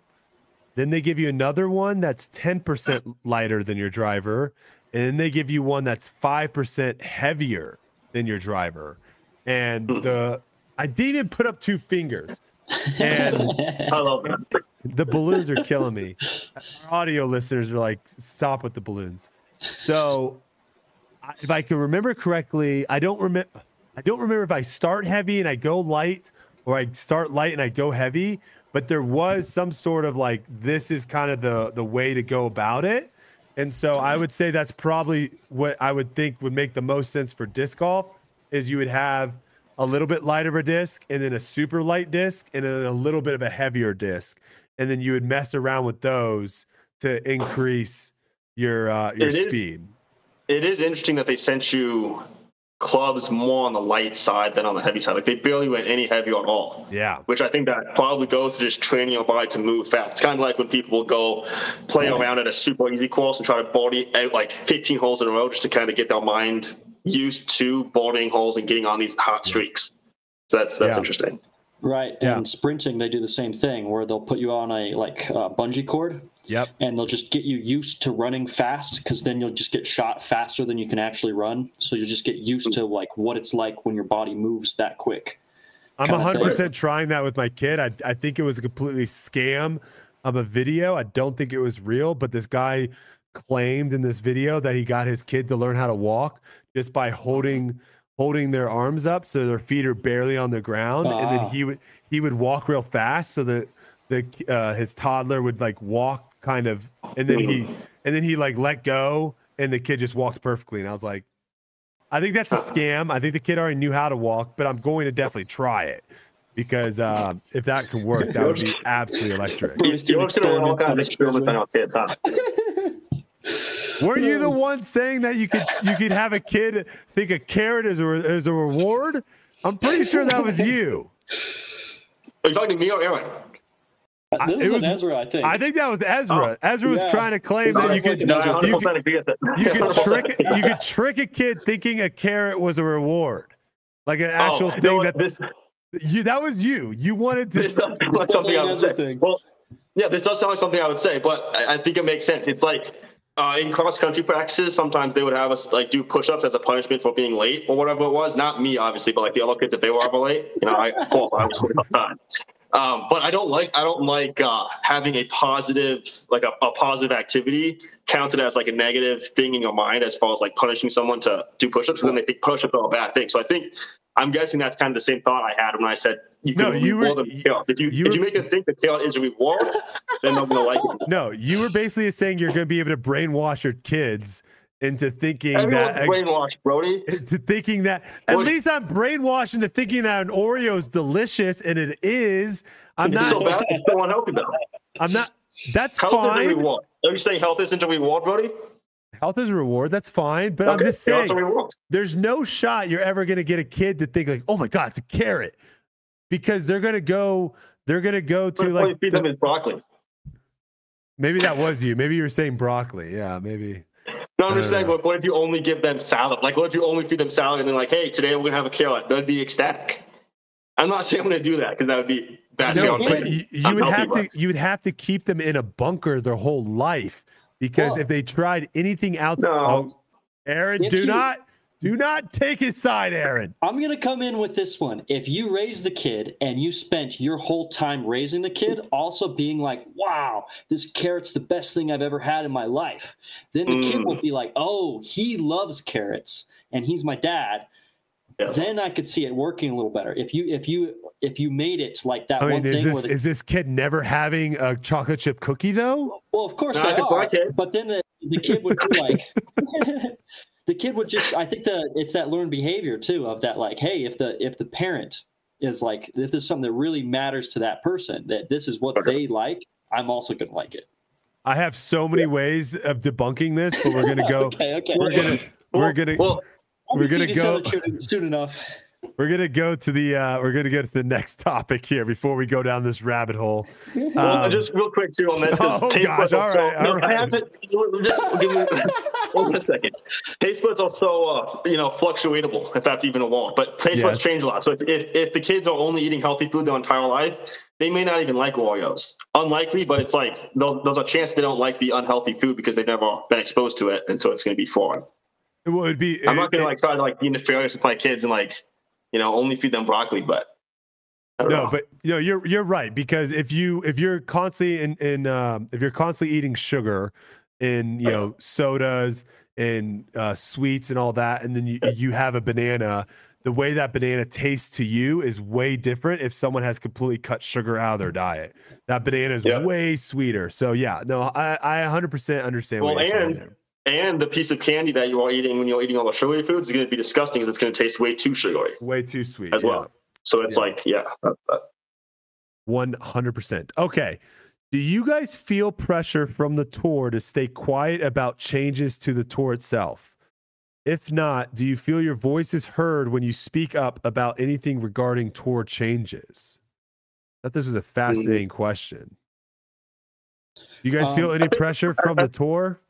Definitely. I, I, this is what I would say. I don't. I don't think I feel any pressure. Like I don't think I feel like they're specifically telling us not to, to say stuff. So I don't feel any pressure on that regard. I think there's probably a sense of respect for the tool that I have that I feel like probably just it's it's like an unwritten rule. We just probably don't say certain things. Um, as far as my voice being home, I don't feel like I say a whole lot. You know, this is probably going on this podcast is probably about as much as I talked about any of these issues at all. So I guess we'll see what the backlash is. Uh, but I don't, I don't feel any any pressure specifically from the pro tour. I would just say it's more of a respect thing. Yeah, yeah, exactly. I wouldn't say it's it's from the pro tour, but I think that there is pressure on a lot of these topics, especially especially with the trans um, issues coming out. Of just like I think the pressure is more of how the fans see you. So you don't want to come out and just fully support one side or fully support the other side because you don't want to lose people that are following you. So I think it's far less from the pro tour and more from that perspective on the things you don't want to like talk about. As far as the being heard, though, um, I felt like I've been uh, very well heard these last few years. I've been trying to be very vocal about my opinions, and I think a lot of people have a respect for my opinions. So um, it, it's gotten to this point where um, when I have something to say, I know that people are actually listening to it and giving it some thought, which is nice. And then the other thing is, I uh, finally was like, I just gotta go ahead and do it, and I signed up for the um, the rules committee on the disc golf pro tour. So I think Ooh. that's another aspect that I can actually make a difference and get my voice heard as well. So I've just been a little bit more proactive and trying to um, help out with the things I really care about. Nice. Yeah, I, I, I agree with you. I don't think I've ever felt from any tour employee or any um, you know executive on the tour like pressure to not say anything and i i probably say the most out of anyone on tour but i i agree i think majority of pros feel that from the that the pressures from the fans right the pressure is how do i word this in a way to where I don't lose fans? Or is there even a way of me even saying this without losing fans? And you're going to have some people with where the money is right now in disc golf, you're just going to have some people just not say anything. And that is that is what it is. Um, and I think it'll be it'll be a very interesting day if the money in disc golf ever gets to the point to where players just like don't really care what fans think of them. And then we can actually kind of see what people say because there always will be those people that are like i don't really want to stir up anything. I don't want it. But there will be people that are just like i'm just going to let it fly because i don't i don't give a rip and i want i want to say what i want to say. And that's only going to ever happen when you know purses are the winner's taking home one hundred fifty thousand dollars and not fifteen thousand. Your Um, paycheck because- doesn't rely on it. Yes, Right. Do you think that there were a lot of like uh, uh do you think that there was a, like a majority of players that are actively holding their tongue with issues because of that, or do you think a lot of them are just kind of like honestly, I don't really care enough to even voice my opinion, even if I was getting paid. I think that's the majority. I think the majority of people do not care. Um, but I there there certainly are players for sure that uh, give off a certain persona online that is not really equivalent to what they are in person. And For sure, I- for sure, I, for sure. Yeah, yeah, yeah, yeah. yeah, yeah. but I don't I don't think that's the majority. No. I would disagree with you a little bit, and I'm I'm not saying this from like an extreme point of view, but I think every single person on tour censors themselves to an extent, and um, I think it may be a good thing. But I think that every single person thinks to themselves, "Hey, this is what I think, and I can't say it in the way that I would like to say it because of this reason." And so it, I. I don't think it is a minority of players that are like that. I think that's almost everyone, but it's just the extent to which they're censoring themselves. Yeah, I th- I think that's what I mean. I think we all. I- I think any good human kind of censors themselves, right? Because Right. depending on who you're around, you're probably not going to say certain things. So yeah, I, I agree with you there. I guess yeah, I guess what we're saying more is like, um, there there's a lot of people that just choose not to be present on social media or take a stance on anything. They're just Right. like, hey, I'm just going to post me throwing frisbees and post about how I do in tournaments, and that's it. And uh, you know, you can't fault people for that because again, at the end of the day, you know, you come out and we saw a little bit with Austin Hannum, right? I don't know if you guys remember when he went on Twitter and he kind of Yeah. just started letting it rip on Twitter. Uh, we kind of saw what could happen. And um, yeah, Yeah, I can't fault anyone like that because I do it myself. I I am completely in that that category of I would rather not stir the pot. I'd rather keep a clean slate and have people like me, and I'll share my opinions um, that try to like I don't know in, in a sense that is very toned down from my personal beliefs. So I I can't fault anyone for that. Uh, question on that: What what would you call the FPO players that didn't vote for Kristin Tatar Player of the Year? So I on the same issue. I Would you I call them a ahead- joke? Do you think they're a joke? Listen, I, I back you 100, percent Brodie. I'm if I'm gonna lose a few fans over that, it's okay. It's it's it's it's a it's a crazy one. this is the thing I'll say to you. Um, I voted for All Stars, and I did not vote for the people that I thought deserved All Stars. What? So, What? Okay, you should What? vote. You should You vote. should What are you talking about? You should lose do your mean? vote. I I voted for Ezra. You know what I mean? I voted for Ezra You voted Aderhold for because he's that- on the cusp. Because I would rather see Ezra in the All Stars versus I think Ezra Robinson deserves to be in the All Stars more. And I think that that's Okay. a lot of the case that's going on. No, is no, no, like, no, no, no, no, no, no, no, no. rather No, no, no, no, no, no, no, no, no, no, no, no. The difference between Ezra Ezra Aderhold and Ezra Robinson for an All Star pick is very different from Oh, it. agreed, who should agreed. the player of the year should be. I'm just saying that well, on also- that same token, that this Yeah. is a, an experience that I've had myself, and I could see Okay. someone being like, "I'm not going to vote for Kristin because I would rather see so and so win it, even if they're not deserving of it." Okay, I, I think it's makes two. I think it's two completely different. I think you're wrong, Jan. I'm sorry. I think these I are two think completely I think things. Ezra is deserving Hold for on. for an All Star spot. But well, I, I wasn't. I wasn't top twelve, so I, I wasn't dissolving. But I don't think that's. I don't think that's the You same could have got in with the The- fan the- vote though. Okay, yeah, well, I'm gonna give you that. The player of the year is who do you think the best player was for that season? I don't think those. I don't think there should be any bias. Any. I want to see this person win the award because then people will vote for themselves. I think it makes the whole system just flawed, and it's just not a good situation. The All Star thing, they literally put the fan vote in there for people to vote for the players they want to see in the actual All Star event. So I think you voting for me in that uh, situation instead of Ezra Robinson makes total sense if you'd rather see me play in that event. So I don't think that. Though, I don't think there's any conflict of interest though. Like if I Jake agree if Jake. Wolf was like a top 20 player, I could see like a Jake Wolf getting into the All-Star because of just how interesting he is. Like If there's a people lot of for Jake Wolf for that, that makes total sense. Yeah, there's Yeah. no. I think it's two, two totally, totally different things. I, I agree with you guys, and I think that it is kind of ridiculous that she wasn't voted for uh, by everyone.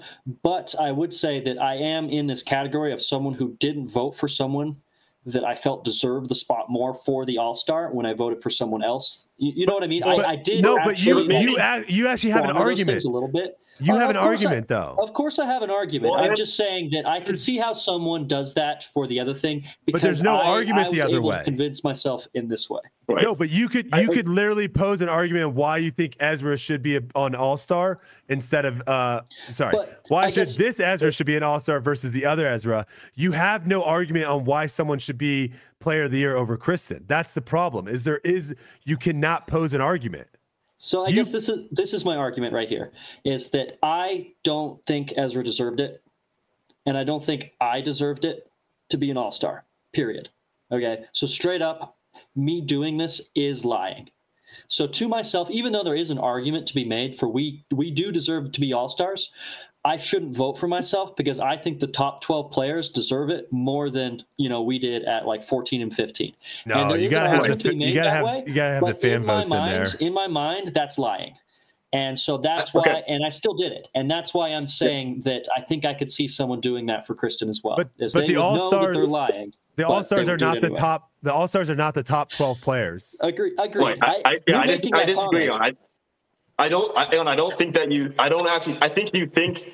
Let's see. I think that you that you voted for the people that you think most deserve the spot. So I, th- I don't think the, the All Star event is supposed to be entertaining for the fans and for yourself. You're going to be watching. So I think you voted for me over Ezra Robinson because you thought that I would be, maybe be able to provide a better show, or you wanted to see your friend, you know, compete in things. So I think you actually did vote for the people you thought deserved it. Also, I feel like if both both the other Ezra and myself could have been in it and maybe battled and had like little nemesis Ezra off. That would have been awesome.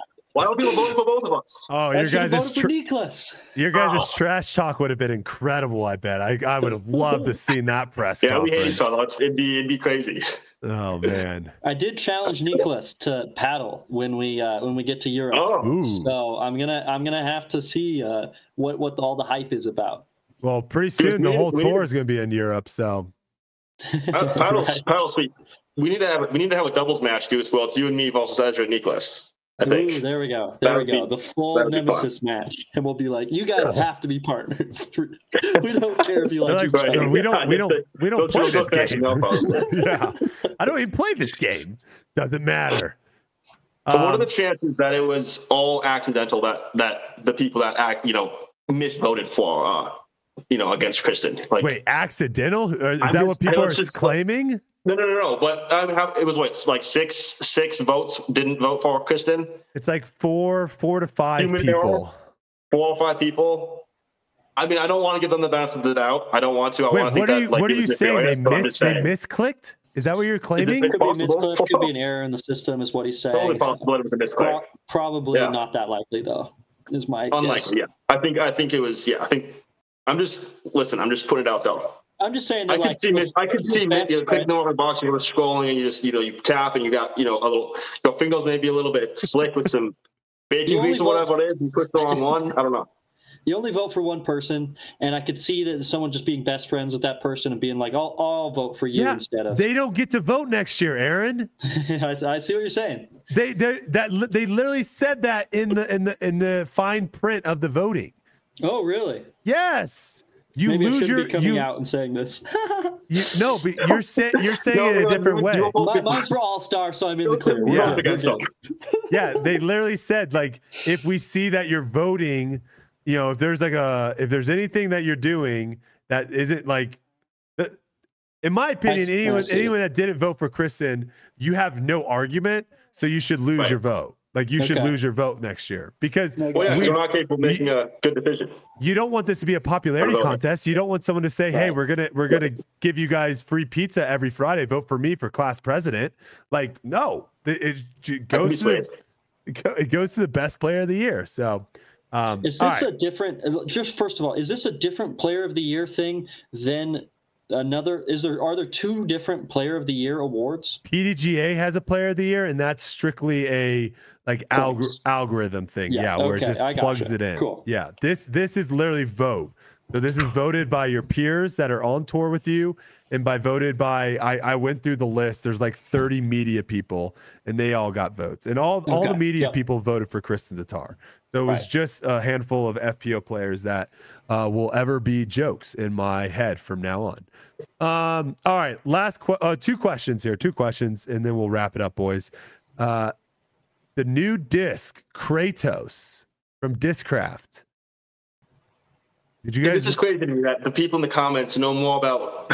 I've never heard of this. I've never heard of this. I I, it was. It, I've I, never heard the name. I've never heard the Macbeth I don't know. This was the first thing that Sounds I like heard. I, I heard of it the first today as well. Someone sent me a photo of it. It looks like it's supposed to be.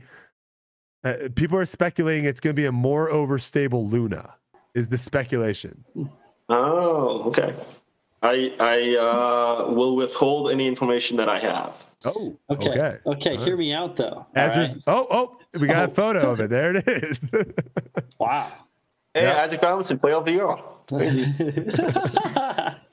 Okay, but Paul McBeth has all the Greek gods, you know, going, or not, they're not all gods, but a lot of Greek gods, right? So Kratos is the god of war and goes through and kills all the gods in the video games. All right, so maybe Whoa. this is like the this is like the epitome. This is like the what takes down the beast. I don't know. Ah. I don't know. I'm- It's a Maybe, stretch. maybe this is this is this is full circle to what we were talking about with MVP. Maybe it's going to be like a break off, and there's going to be its own. It's going to be Yeah. Kratos going to kill all of them off, and then they have, they have to start their own little like mini company thing.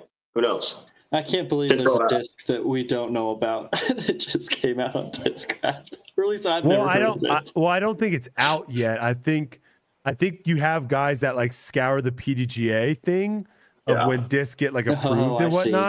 Whatnot, and so you can see sometimes discs are on there before anyone's even talking about them. I don't know if that even should. I don't know if that should be public information Right. because it kind the- of. Yeah, I wonder why it is. What about the Groove Top? When's that one getting approved? It just got approved yesterday. Yeah. Oh, it did? Is Zone GT dead? oh, well, No, it's the bank. no, it's the, the no, bank the, top one. no, the Kratos. The He's saying Kratos that did. the The Kratos Kratos oh, did. the Kratos got approved. Oh, okay. Yeah. The, the That- GT oh, still hasn't, as far as I'm aware. If anybody voted for the bank top, they also shouldn't be able to vote next time. I'm kidding. It's probably mostly our fault. Like Foundation's been pushing that so hard. I like the No, ring. that's I, a fun disc to fill. I can't. I I, like- can't fault them. I like the ringer a lot more, but it is mine. All right, last question, boys, and then we'll get you out of here because I don't want to take too much of your time. What is the best ice cream flavor? Oh, jeez. This is something that all three of us hold near and dear to our hearts. We uh this might be this might be our number one thing that um, this and maybe Mexican food are the two like we probably had the most meals with either ice cream or Mexican food, right? Like with a specific type of thing. We had more Mexican food, but we had a lot of ice cream. Mexican food, yeah. Okay. Well, I'm, okay. I'm healthy. I'm vegan. I'm healthy, so I don't I don't ever eat ice cream, obviously. Um, so I'm gonna have to eats step ice juice. Ice, Ice juice, yeah. No, it's vegan. We'll say I always eat vegan ice cream only. Only never cheat on vegan ice cream. So I will go Uh, out and say, anytime we go out to one of these places, I like to pick some kind of crazy like flavor. I think that's kind of what I go to is like something new and you know out there. But um, as far as like yeah, classic like favorite, I got to go cookie dough. But that's pretty basic. Good one. That's good. I, I don't really know. I'm, I'm gonna say Dulce de leche. I like caramel, Ooh, so I think that's that's gonna be my pick. Mine is Yeah. the uh, mint chocolate chip. Absolutely love that. Good. uh, let's go back to Ezra's real quick. It's Okay. dolce de leche, except it's just Listen, it's just no. it's just dolce because there's no Okay, leche. hang. There's no leche Hang in it. Hey, I live in America. All right, it's I can, I'm free to say whatever I want to say. Okay, if I want to pronounce it like that, I can pronounce it like that. I knew I was gonna get it wrong, even if I pronounced it correctly. So I just, you know, I'm not French or whatever. Where what comes from? Oh, yeah, yeah, close. He's not close. he's not on the podcast tonight to defend himself, but let's just talk about how weird Jeeves is that he goes to ice cream places and get milkshakes. That Mm. that is an automatic weirdo if you do that. I'm I- sorry. yeah. I've said I'll it to his face. It- It's a cardio thing, I think. It's a cardio. He's trying to keep his cardio low, right? Licking the ice cream takes too much. Just sucking it through the straw. It's an efficiency thing. He's he's But it thinking takes- 12 steps ahead. It takes it's it's it's a it's a it's a. I mean, you're taking someone away.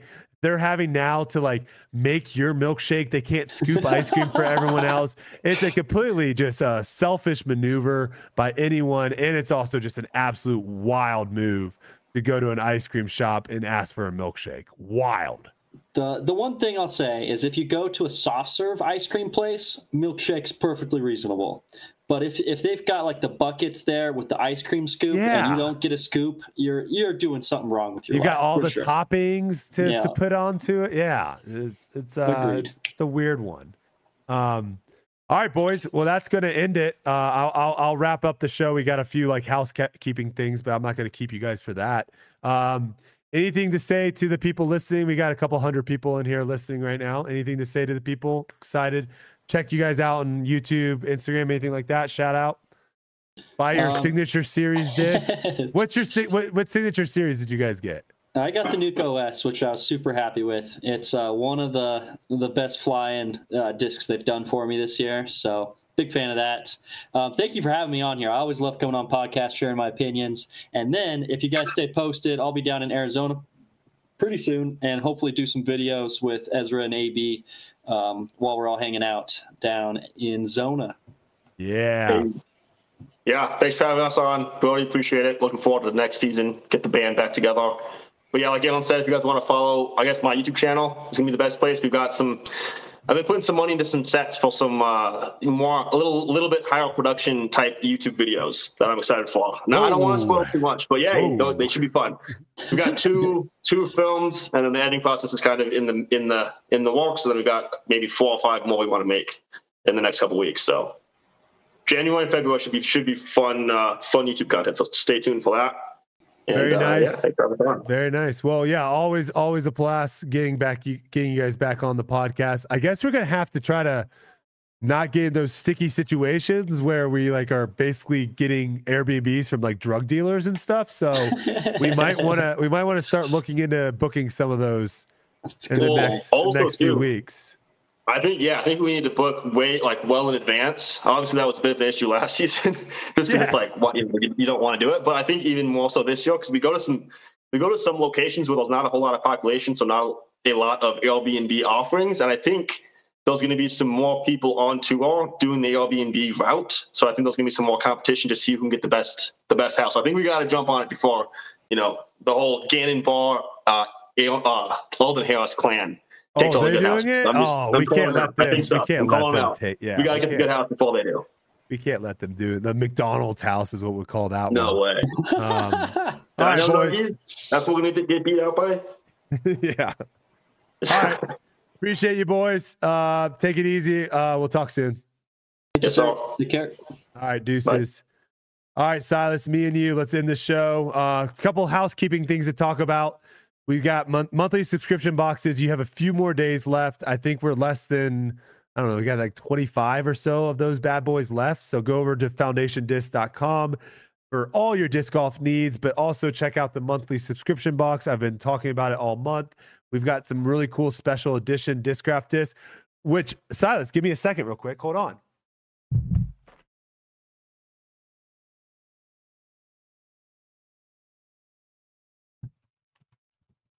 For our listeners, uh, this will not be too interesting, but for our viewers, uh, let me show you some of the discs because I actually got one. So this is what it comes in. It comes in this sweet new Foundation disc golf box. Very nice. Uh, when you open it up too, it says on the front, "Your day just got better." So very nice branded Foundation disc golf box and these are the some of the again it's a kind of a mystery of what discs you're actually going to get but these are some of the discs i got. This is a cool rip it looking disc um i already forgot kind of what these were. This is an f7 so very cool rip it looking disc a cool design. And then we have an halo leopard 3 with a christmas foundation kind of design on it very nice, very nice. And then we have a Zone OS that's in like a really cool kind of waxy um I almost want to say it's like a jawbreaker swirl or ESP soft zone. I, I don't know exactly what plastic it is, but it feels incredible. So that was my subscription box. So if that is in, of interest to you, foundationdisc.com, check it out. Shout outs to all of our new Tour Life crew members tonight. Remember, if you're joining us live here on the YouTube uh, Wednesday nights at 8 p.m., it's only 199. That gives you access to live chat. That gives you access to have a badge next to your name. So in the comments, you kind of stick out. It also helps support the show, which we really appreciate.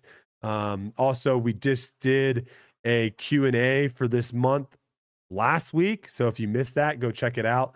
That's another perk of being a part of the Tour Life crew. And we appreciate you guys so, so much. Um, all right, update Spotify, Apple Podcasts. Spotify, we are closing in on 1,000 reviews on Spotify. So if you're listening to us right now on Spotify, drop us a review. We're at 834. Apple pulling up the rear. We already know what it is 214 for Apple.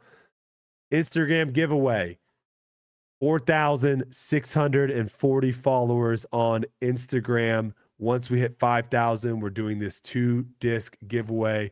So go follow us over on Instagram, tour life underscore podcast to get all your clips.